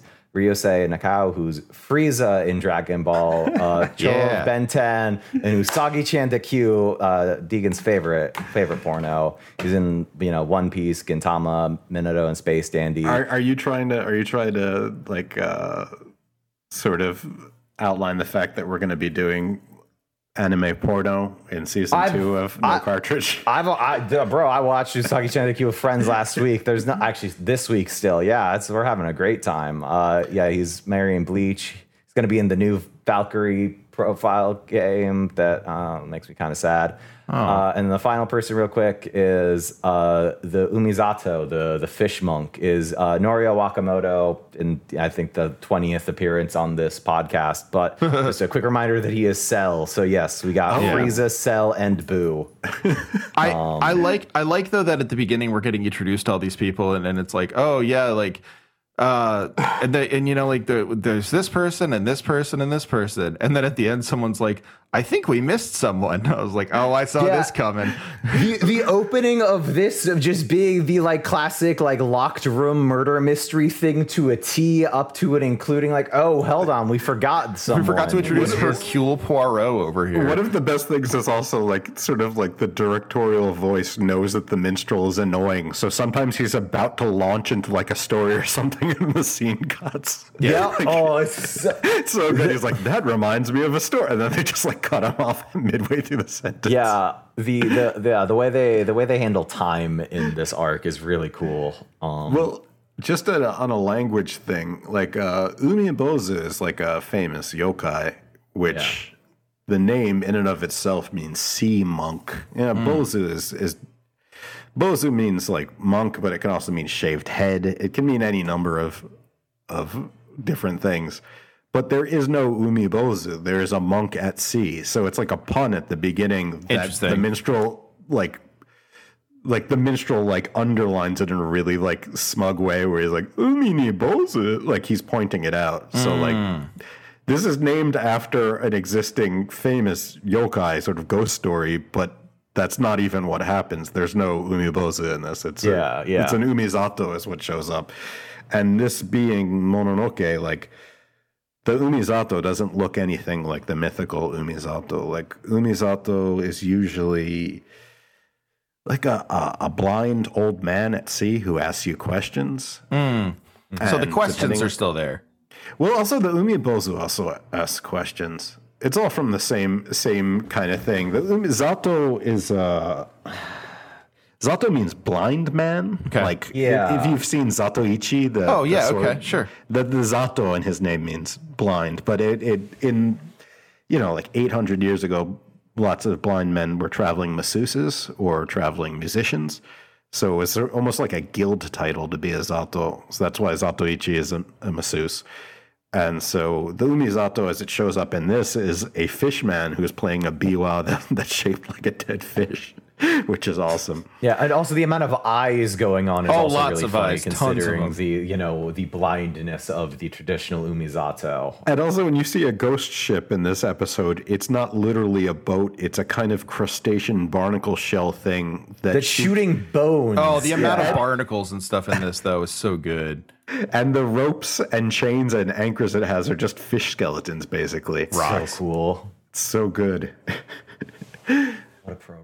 What a program! What a program! So yeah, uh, do either of you want to give the the brief uh, frame overview of the, the the setup here? Or It's funny because the story is so simple. They're in Yeah. they're in uh they're on a ship of a merchant who tr- who travels taking stuff from I'm guessing China or maybe just He says he says the West, but it's it's unclear what that counts as. Yeah. it could be like Fukuoka or whatever. It's, it's somewhere in the west, and he's bringing it back to Edo, which is Tokyo. They have a new a newly minted what is the word compass, so they don't have to worry about losing. They don't got to worry about the stars, bro. Like the moment they say that, it's just like, yeah, this is gonna go Yeah, real I've bad seen for you. I've seen locked room mysteries. I've seen where this goes wrong. You're done for. This is So bad somebody for you. me- someone messes with the compass and they go off course and they end up in uh Monoimi, like the Japanese Bermuda Triangle, Yeah. which is in the like the Dragon the Izu- Triangle, they say. the Izu, sort of like I don't know Izu Shoto, like the Izu Island chain southeast of Tokyo, which is sort of like the Japanese Bermuda Triangle, but is probably not as mysterious because there are islands where people live there. yeah, yeah, less, less, less cool. while they're there. Oh, so th- one of my favorite things, the umibozu shows up in a lot of old Japanese art, especially like ukiyo-e, and there's a really amazing one by Yoshitoshi. I'll send you guys a link if I can find it, which is an umibozu coming out of the ocean, and they also ask questions, and they're asking the sailor Tokuzo to name before if he has to answer truthfully or they'll sink the ship and he says what is the most miserable thing you know and he says my life as a sailor Oh, Go. hashtag relatable Wow. and then the fucking the Uebo's is like okay that makes sense and disappears and lets him live oh, that's so good. so they're at sea and they get overtaken by a ghost ship which shows up in the air looking like a combination of crustacean shells and barnacles and it shoots chains to hold them in place and the chains are basically fish skeletons like fish ribs. Yeah. and then the umizato appears and starts playing a biwa and then someone else take over. Someone else tell uh, the story. Yeah, yeah, they all have to, you know, share what they're, you know, most afraid of, the- you know, going around in the order, ending with, you know, the monk on board.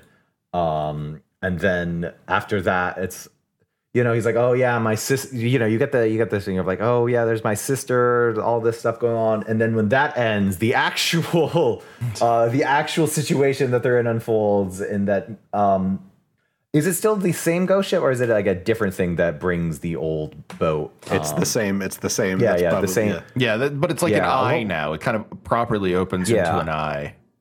Yeah, what's it? What what's the name of the the like the sarcophagus Uh, boat the-? Ooh, Um, I wrote it down, but only once. Fuck. It's, Um, something it's not ghost ship's Mayobi. I, I can't the remember uh, Utsurobune. Oh, Yeah, Yeah. Yeah. The funny thing about that is, the last time I watched this, I tried to look that up because I was like, were they actually sending out sacrifice ships? And in an SEO problem, the only Utsurobune that I could find. Oh, this is a whole fucking can of worms. But uh, Uh, go on, go on. we love it. you know, you know, like 1970s Erich von Däniken Chariots of the Gods, out of place artifacts type things where people look at historical things, they look like Aztec sculptures and be like, that's an astronaut. That's because an alien was here. Yeah.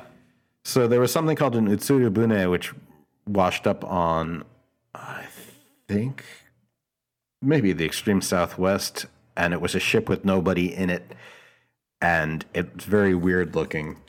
And the only thing you can find now, if you Google that, Is is that story? that thing, and people are like, "Yeah, it's uh, it's it's probably it's probably a UFO." washed up. Yeah.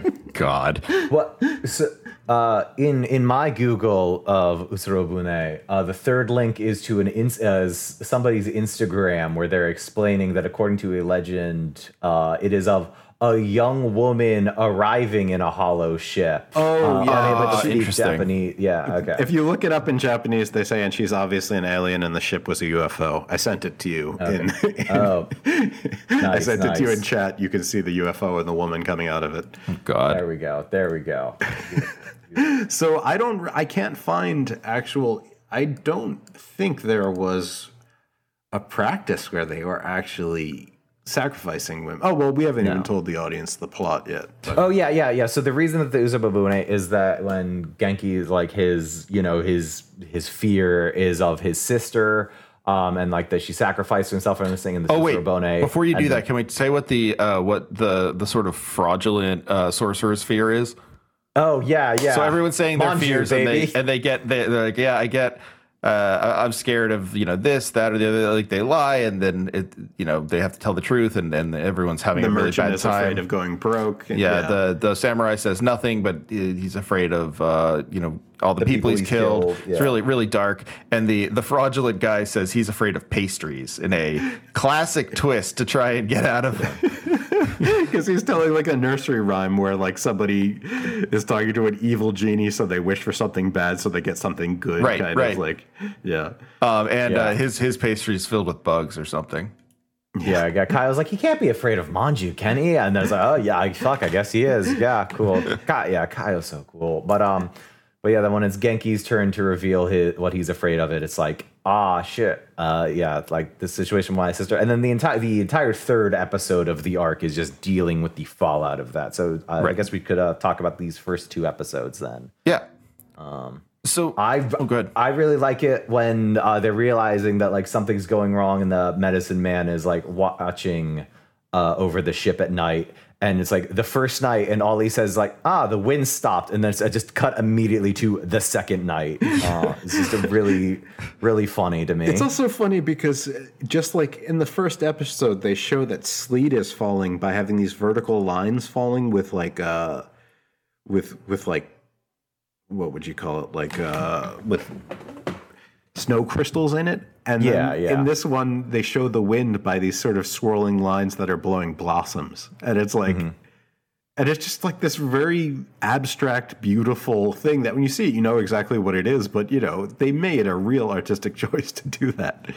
You know, oh yeah, it's uh, yeah. and also another thing that you know shit is going to go wrong is that occasionally, just for a split second, you'll see a fish with a human foot gasping for air laying on the floor of the of the boat. Yeah, really, really, Yeah. really good moment um, when The it, Yeah. the interior of the boat is so cool. Also, holy shit! It has an aquarium in it. It has it has such a sense of verticality to it. It like And it has a Gustav Klimt painting on the wall for no Al- reason. it's also Yeah. behind Kayo's head, there's just the King of Hearts. Uh, did did either of you Holding figure out? It's- why that was there? and I it's have the to Suicide King. It's the one with the sword in his head. Uh, oh, Yeah. maybe okay. Maybe that's for for our boy Genki then. Yeah, it may be, but, he is holding a fish as well instead of a second sword, which is cool. Oh, okay. Yes, yes. Um, man, it this show looks so fucking cool, man. yeah, it's so beautiful. I also like that we like you know we said it's a detective show that sort of doesn't give you the closure that you necessarily would want as from a detective show, but like in this case, in this one case, you do get the the the, the puzzle of who put the magnet against the compass to send us into the Bermuda Triangle of Japan. Um, it, it, it it's it's very clearly done like a Poirot, where like everyone's talking and then the uh, Genki's student is like, "I'm afraid of my master because he left the room last night. No one can account for him." Yeah, it's like, yeah, he put A it bunch there. of weird shit's already happened on this journey. Who can say? Yeah, exactly. It's also funny because they set it up with such a stereotype. I mean, there's a real stereotype in a lot of Japanese art where I don't know, they always make Buddhist monks gay. And in mm-hmm. I, the kind of way that seems like they're setting up that Genkai and, and Sogen are fucking at night, mm-hmm. but that is absolutely not.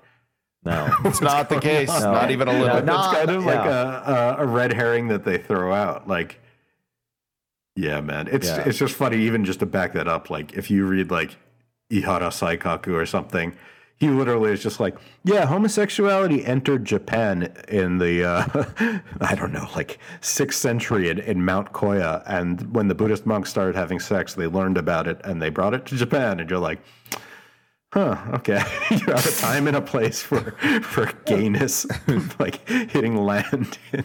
Like this is a, you spent a lot of effort coming up with this. Holy, so it's just funny, job, then, guys. The, yeah. the image of sort of like you know, uh, sort of a, a gay priest and his his uh, his boy toy follower is a thing that's Yeah. been in Japanese art for like you know six hundred yeah, for years. Yeah, yeah, they, yeah. That, I didn't know that. That's really interesting because they they definitely play with that here. Yeah, Oh, so I mean, I set that up in the way they, that they you- play with that in so many ways because it's like, oh no, no, no, not not gay, not gay. Huge siscon though, and then the final thing of like, actually, not even a siscon. To be honest with you, I didn't, I didn't love her. I wish, I wish I loved her. Yeah, that's even Oh, yeah. crazier. Because if Yeah. they did, if they did like the high gothic thing of this guy loved his sister, and it was this like Forbidden. forbidden yeah. love, it's not even. He is just such a piece of shit that he His grind set is too hard. Oh, it's yeah, but uh, that yeah. So that that yeah, we'll talk about that more when we get to the third episode. But yeah, the first two episodes, um, yeah, the samurai with the like the seaweed on him, his sword is broken. I, I really.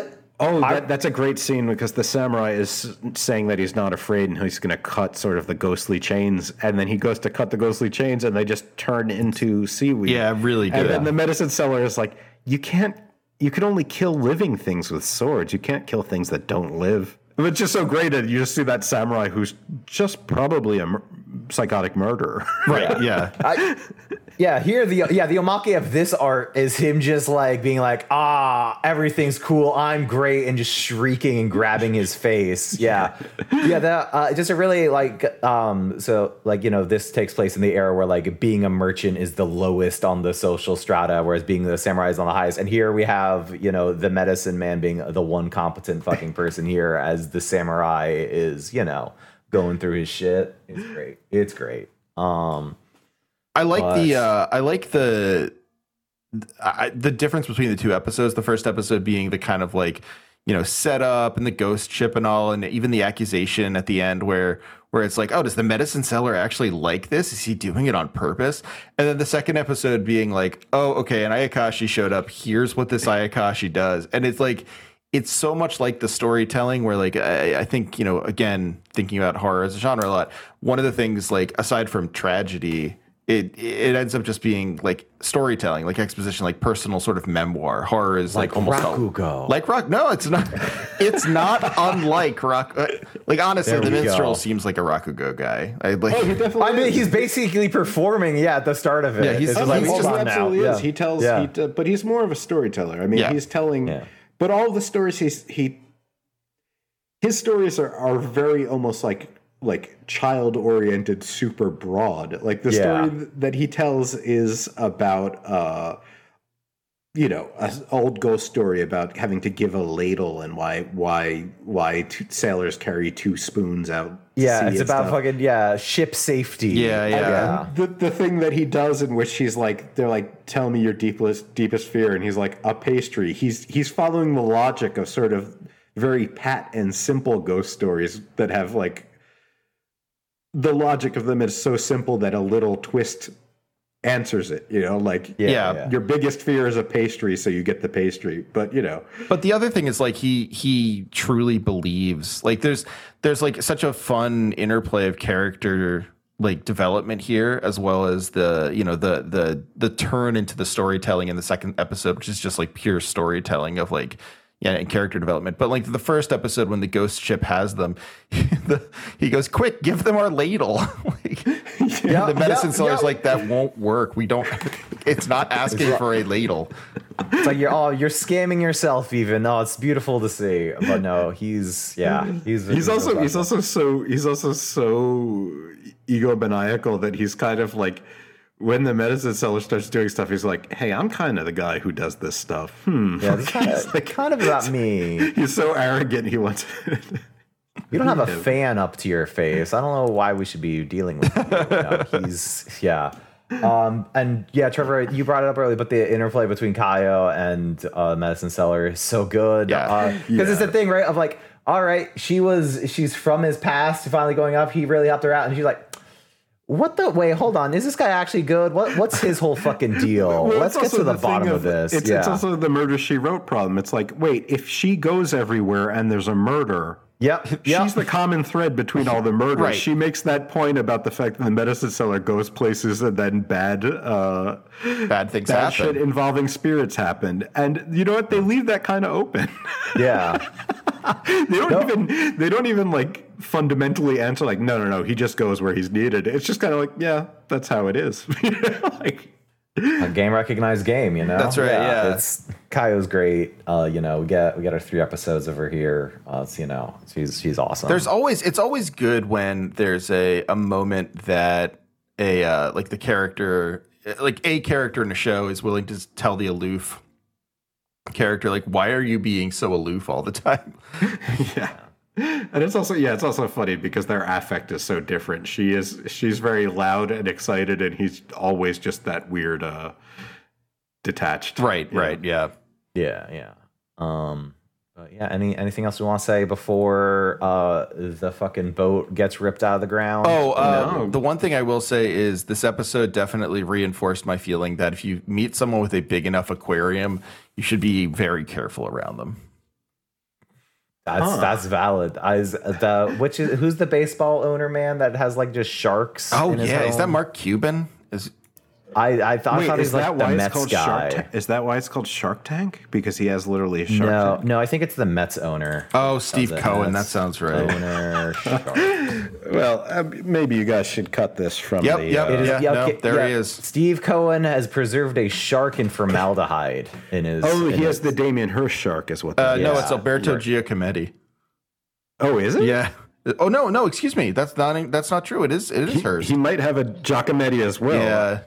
Um, yeah, no, it's it, it is like it's it's like it's kind of you know when, when you hear like oh I built a giant aquarium into like the koi pond I'm like oh that's neat an outdoor koi pond on your ship that's so cool and he's like and I also built a larger aquarium down here it's like okay we're getting into a we're getting into a situation where I'm a little worried I like him. This, but his story that comes out is he's probably ruined. He's probably broke. Yep.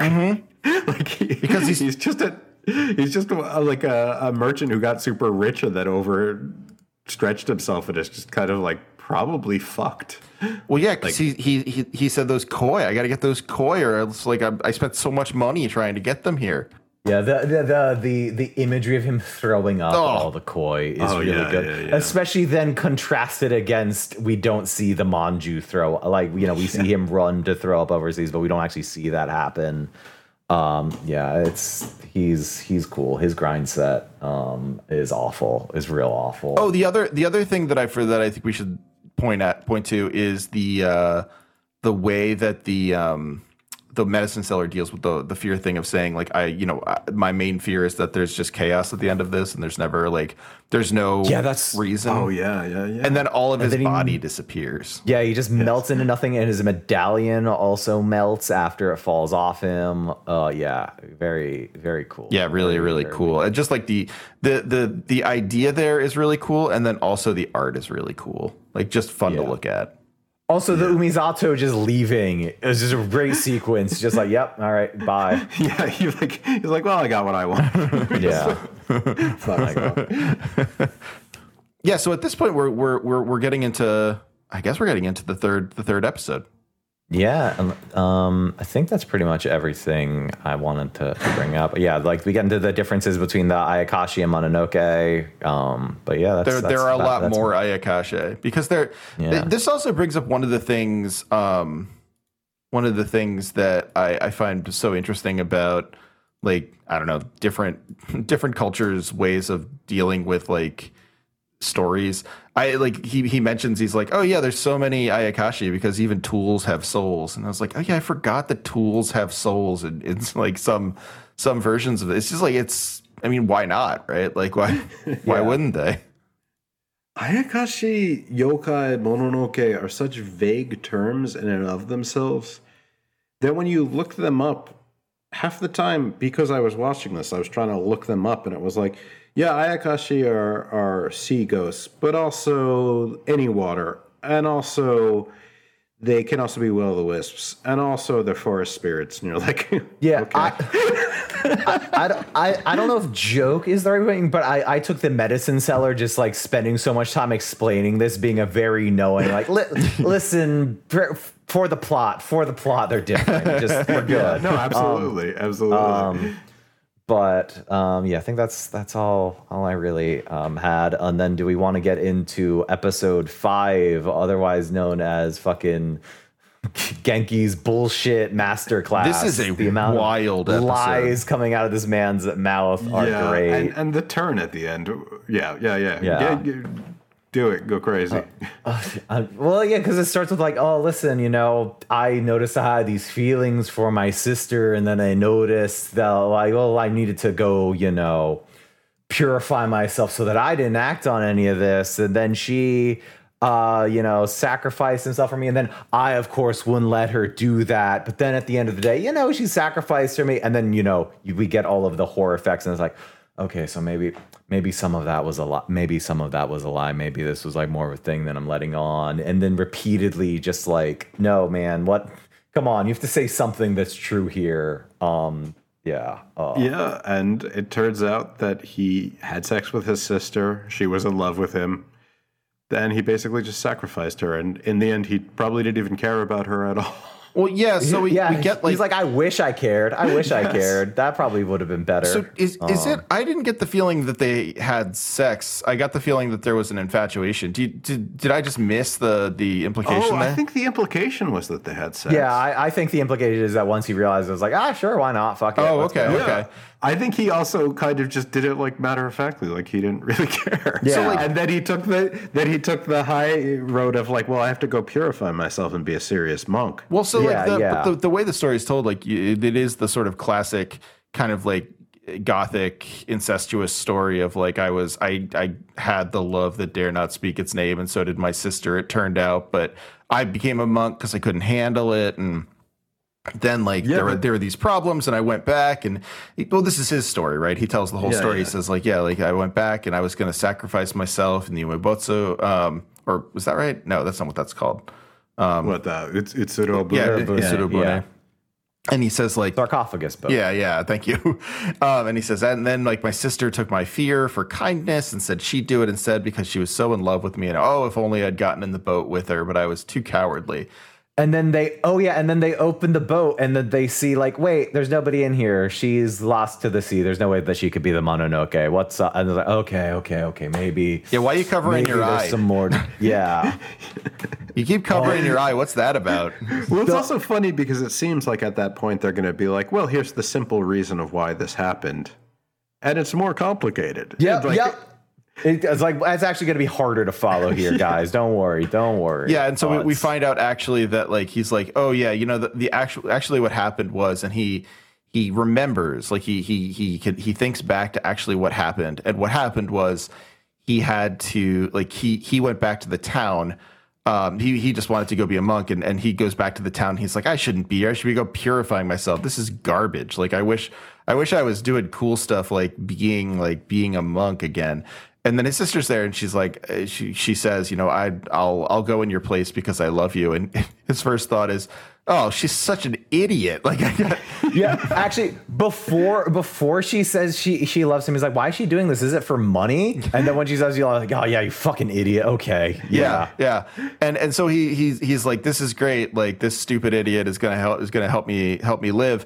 And then like he becomes so guilty about it over time, like that he lies to himself, basically makes himself a split personality where like the lie covers the truth. And uh Yeah, he Yeah. makes up a story that would actually seem as if he did a bad thing that made sense, but that in and of itself is a lie because he's covering for his actual total cruelty. Yeah, he, Like, he's come up with a human like mistake and error. Was like, nah, man, I'm just kind of a sociopath. Fuck. Right, and then he then he says, you know, it's it's it's so horrible because like if only if only I had learned Yeah. what love was, um, and I never ever did, and it's like it's and and and and uh, I know, and it's great because it's like, well, that's a you problem in this case. Yeah, it's like I don't know if that would have made everything simple, but you know, sure. Um, well, and and like yeah. the I, I I'm always I'm gonna always forget her name, but the the foil to the medicine seller, the the the ex mate Kayo. Kayo, Kayo. Kayo says what everyone's thinking, which is like.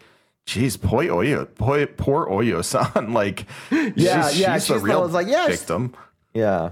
No, she uh yeah, it's that whole section's great. Them standing on yeah, like her tearing her heart out to them, like while she's standing on the Utsurobune and he's just like, ah, whatever.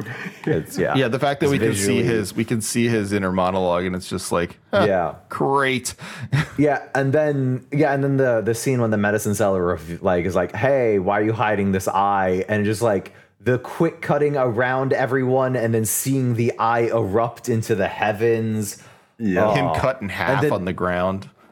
Yeah, the yeah the the actual exorcism, also with the sword just flying through the air, is just incredible. Oh, looks so cool, so cool. The the sister, you know, descending onto him to be like, "Hey, It's okay. I mean, personally, I think that she should have maybe had some more bitterness towards him. End of the day. Well, once he re- but- once he revealed how he felt, jeez, like definitely, like I told you a really hard thing and then died. Like yeah, you died for me. You died for a lie. Yeah.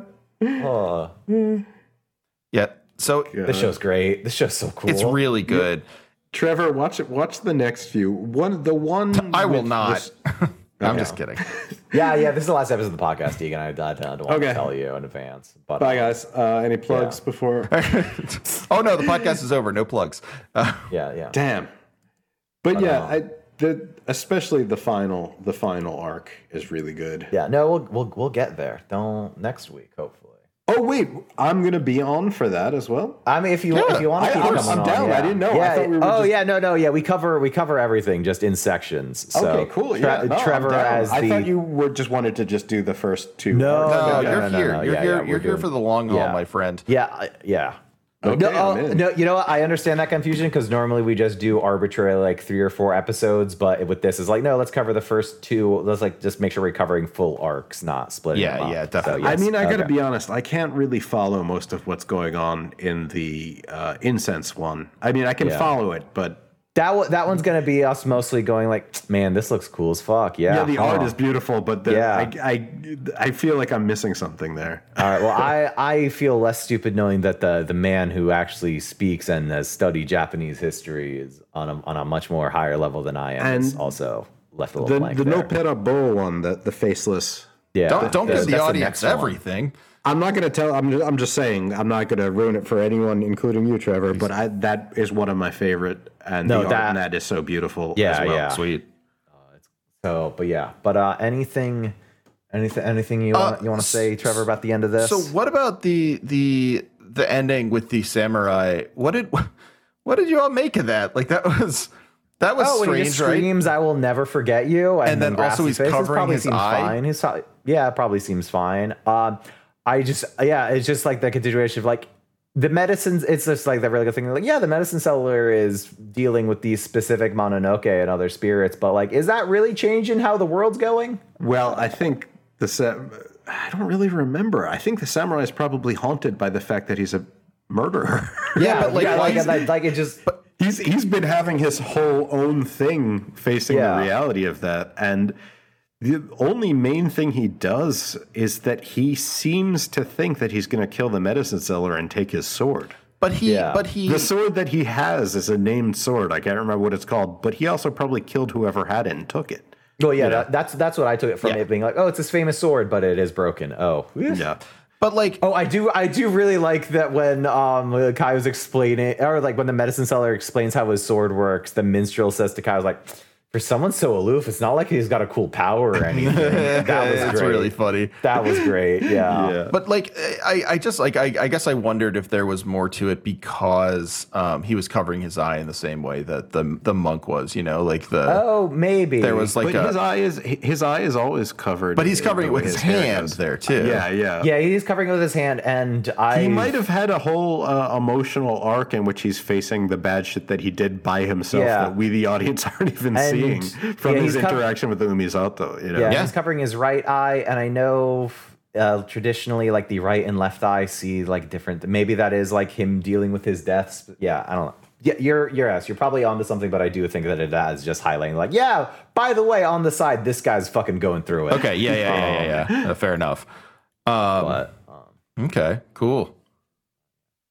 um, but yeah, we'll be back next week to cover the next two arcs. So only four episodes. Okay. So Only yeah, four. Oh. Yeah. Uh, no, this was fun. Uh, uh, uh, plugs. Where where can oh, pe- people know where they can find piss? Right here, uh, each and every week. Right here, nowhere, nowhere else. You don't know me. It's fine. I don't know you. It's okay. We can be friends then. Um, find me on AniList. If you, yeah, if you go through the fucking Mononoke social tab on AniList and like just look through who's watched five episodes at once, uh, whenever you recorded this, you know, you can find me that way. Oh, that's But pretty uh, good. yeah, Deegan, what do you have to sell people? I You're a don't have comic. anything. You're an artist. I don't have anything that has come out publicly in two years, which was weird to think about because time both stopped and continued during COVID. Yeah. I'm working on some stuff. Maybe you'll see eventually. Oh, I got a uh, I got an art only Twitter account. Oh yeah, That is- that's a Nice, great account. Nice. It is. It's it's a Deegan Art at a Deegan Art on Twitter. Please follow that. go. You'll That's, see. that's where the big bucks make. Um, I mean, we have to we have to plug the New York Knicks. Yeah, Deegan, the Knicks are back. I'm They're not sure if back. you've heard. That's what What do you- how do you think the off season's gone? I haven't been paying attention. I just know they're back, baby. Nice, nice. Oh, that's right. um, that's. I, I mean, that's the truth. do you guys think they're gonna? Do you, do you guys think they're gonna? Um, Yes. they're- do you think they're gonna Yeah. trade for Donovan? Oh, I hope. I hope. I hope not. I hope not. I hate him so much. Yeah, he's terrible. fucking corny. yeah. Why? Yeah. I Like, don't listen. think so. I mean, what, I don't understand what the. I also think that uh, uh, not not to not to get sports talk. I think the Rudy getting so much for Rudy Gobert is kind of like fucked up all the other trades this Oh, offseason. 100%. It's like, whoa, you can get that much for Rudy Gobert? Oh shit! That's that's definitely weird, though. Yeah. Because like, how old is Rudy Go- Gobert at this point? I mean, it's not that old. He's, not like- young though. No, he's like twenty. No, no, he's thirty. Yeah, I was gonna say Yeah, okay, yeah, yeah. yeah, I mean, he's thirty.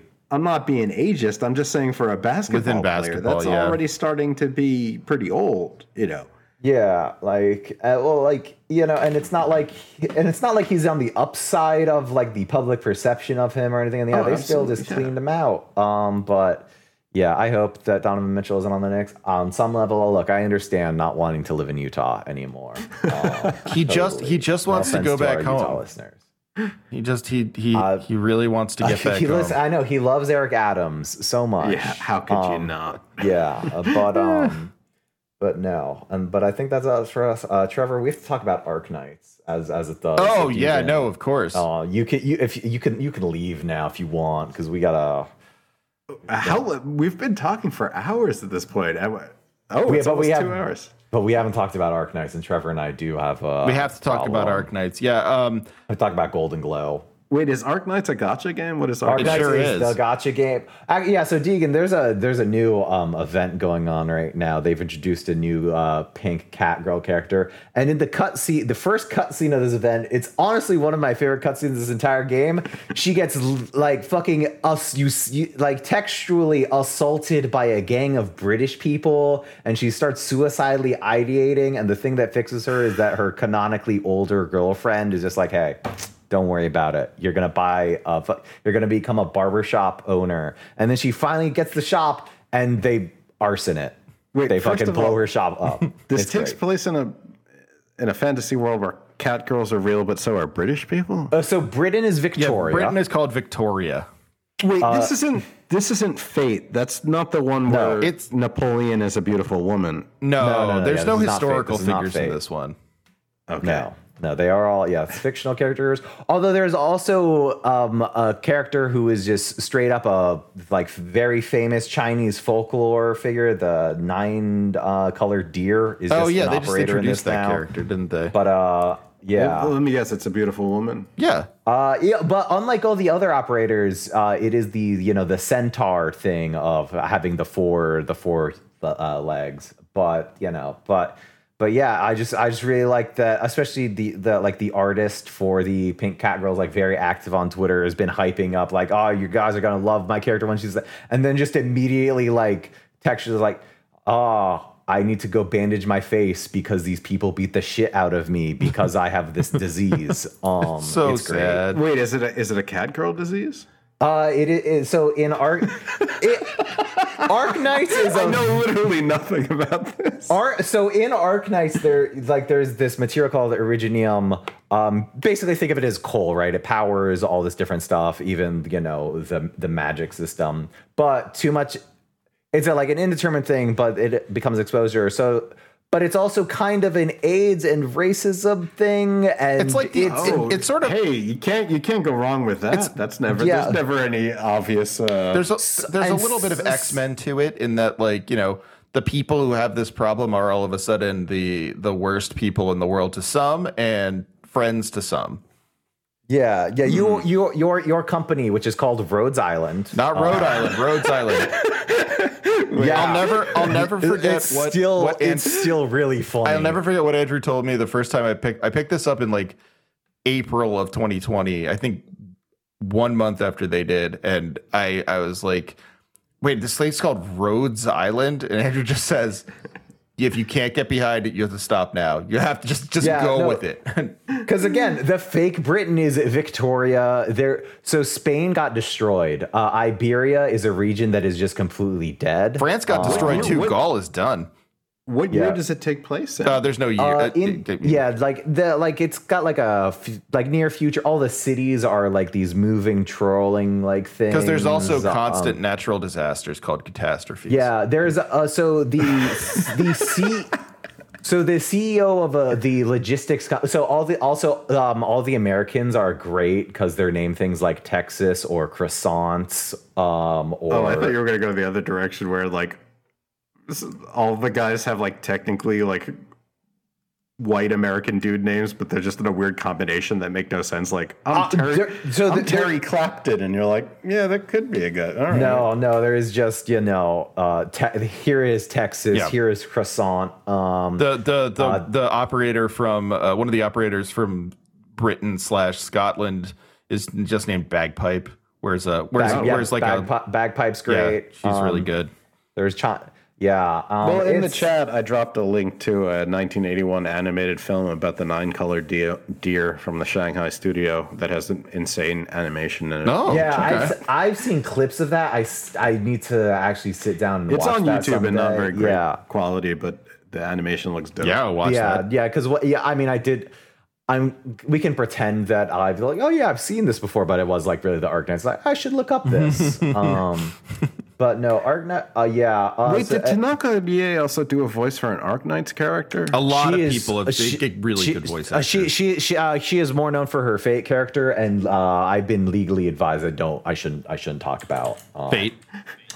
I, should, well, I shouldn't, shouldn't talk about her specific uh, Fate character, but she is not in Arknights. Okay. Oh, sh- okay. I- the art style looks like Fate, kind of. I don't know. What do I, I don't want to offend anyone. No, no, here. it's fine. You won't offend us. Uh, But uh, but Rie, Rie Tanaka's Fate character is great. I'll just I'll just leave it there. Leave it there. Um, but yeah, no, it's I, I I liked the. We haven't even talked since the the the invitation to wine event, which I thought was really fun.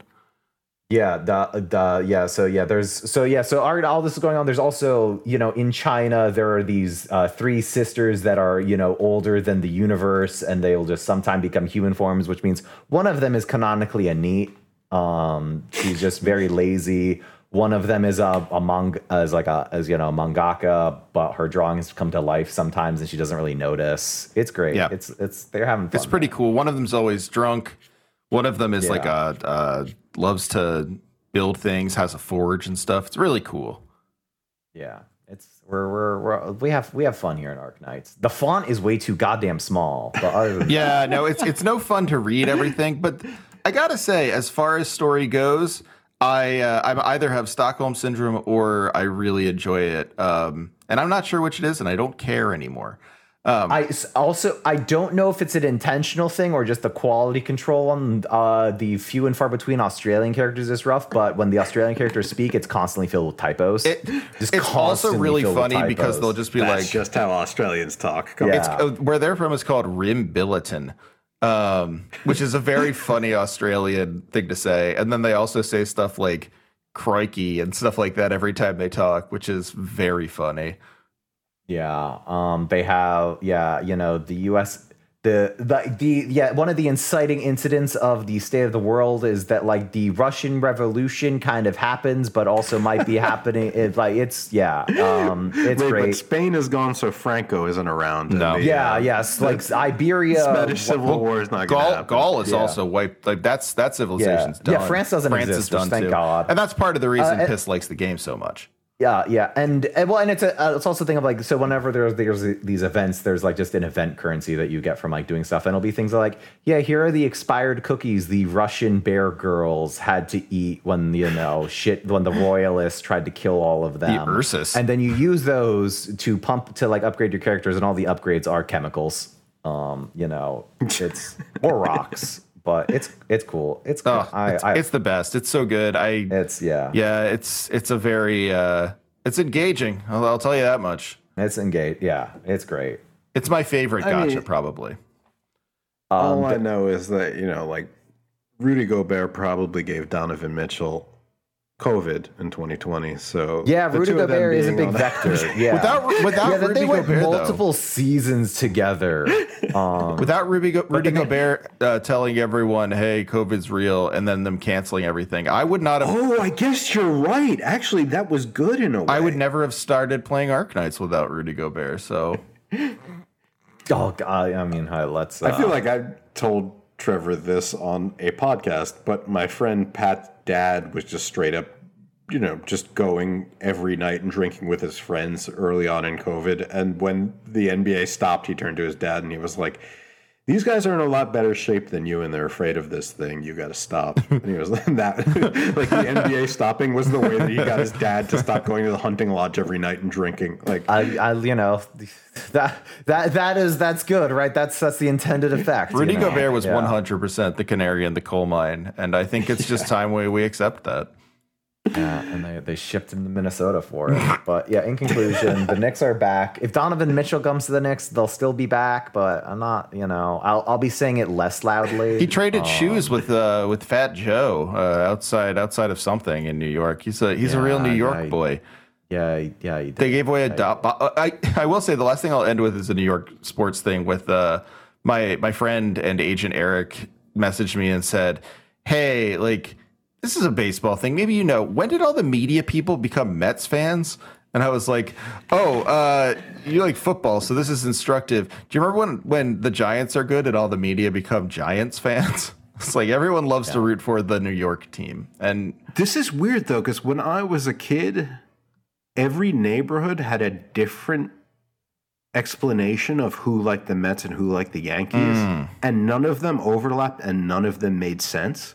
So, like when I was a kid, if you were in like around white people, it'd be like, yeah, Jews like the Mets for some reason, but uh, Italians like the Yankees or something. Or like other friends of mine would be like, yeah, you know, Puerto Ricans like the Yankees, but Dominicans also like the Yankees, but a lot of Mets fans are, are, are Dominican because they're fucked up. And there were these complicated, like, racial reasonings that also made no sense and also weren't true in our friend group. But everyone had this complicated rule set about it. That that's that's beautiful. That's beautiful to me. And I never you liked know? baseball, so I didn't even pay attention. I just remember a friend of mine who was Jewish who hated the Mets was like, "Yeah, all these you know Jews go to Jew summer camp and they left." And I was like, "You're Jewish, you don't like the Mets." He was like, "Yeah," you know, like it was just like this weird, like not not even racist, but just racial, but it Yeah, with yeah. no sense behind it. That I was always just Well, yeah, because it's not like there's no judgment determined on whether you like the Mets. It's just Yeah, like, doesn't matter. oh god, Much much like Genkai, it's just very matter of fact. I just love, I just love the thing that someone was like Dominicans like the like the Mets, but also the Yankees because they're weird. And it was like, so that doesn't okay. All right. Well, thank you, thank you, Piss, thank you, Deegan, uh, and I cannot back. cannot wait to do more of these. I'm very excited. yeah. Uh, yeah, I gotta figure out. Yeah, And I will. Yes. look- Yeah, we'll figure out. We'll figure out schedule. Like, yeah, we, like, No, we, I hold on, hold on. schedules. We can just say bye before we talk about scheduling. Okay, yeah, All right. yeah. Goodbye. Bye. Bye.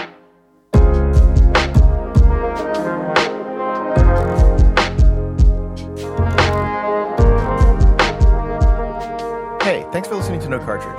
If you'd like to support us further, please consider going to patreon.com slash no cartridge or for a one-time donation, paypal.me slash H-E-G-E-L-B-O-N. It's really, really helpful for all of us to be able to support uh, the many people who make the show, uh, you know, myself included, but also our producers and various co-hosts um, and, and writers and artists. Thank you so much for listening. Please remember to like, subscribe, share, any of those things that would let other people get the quality video game analysis that you've grown accustomed to.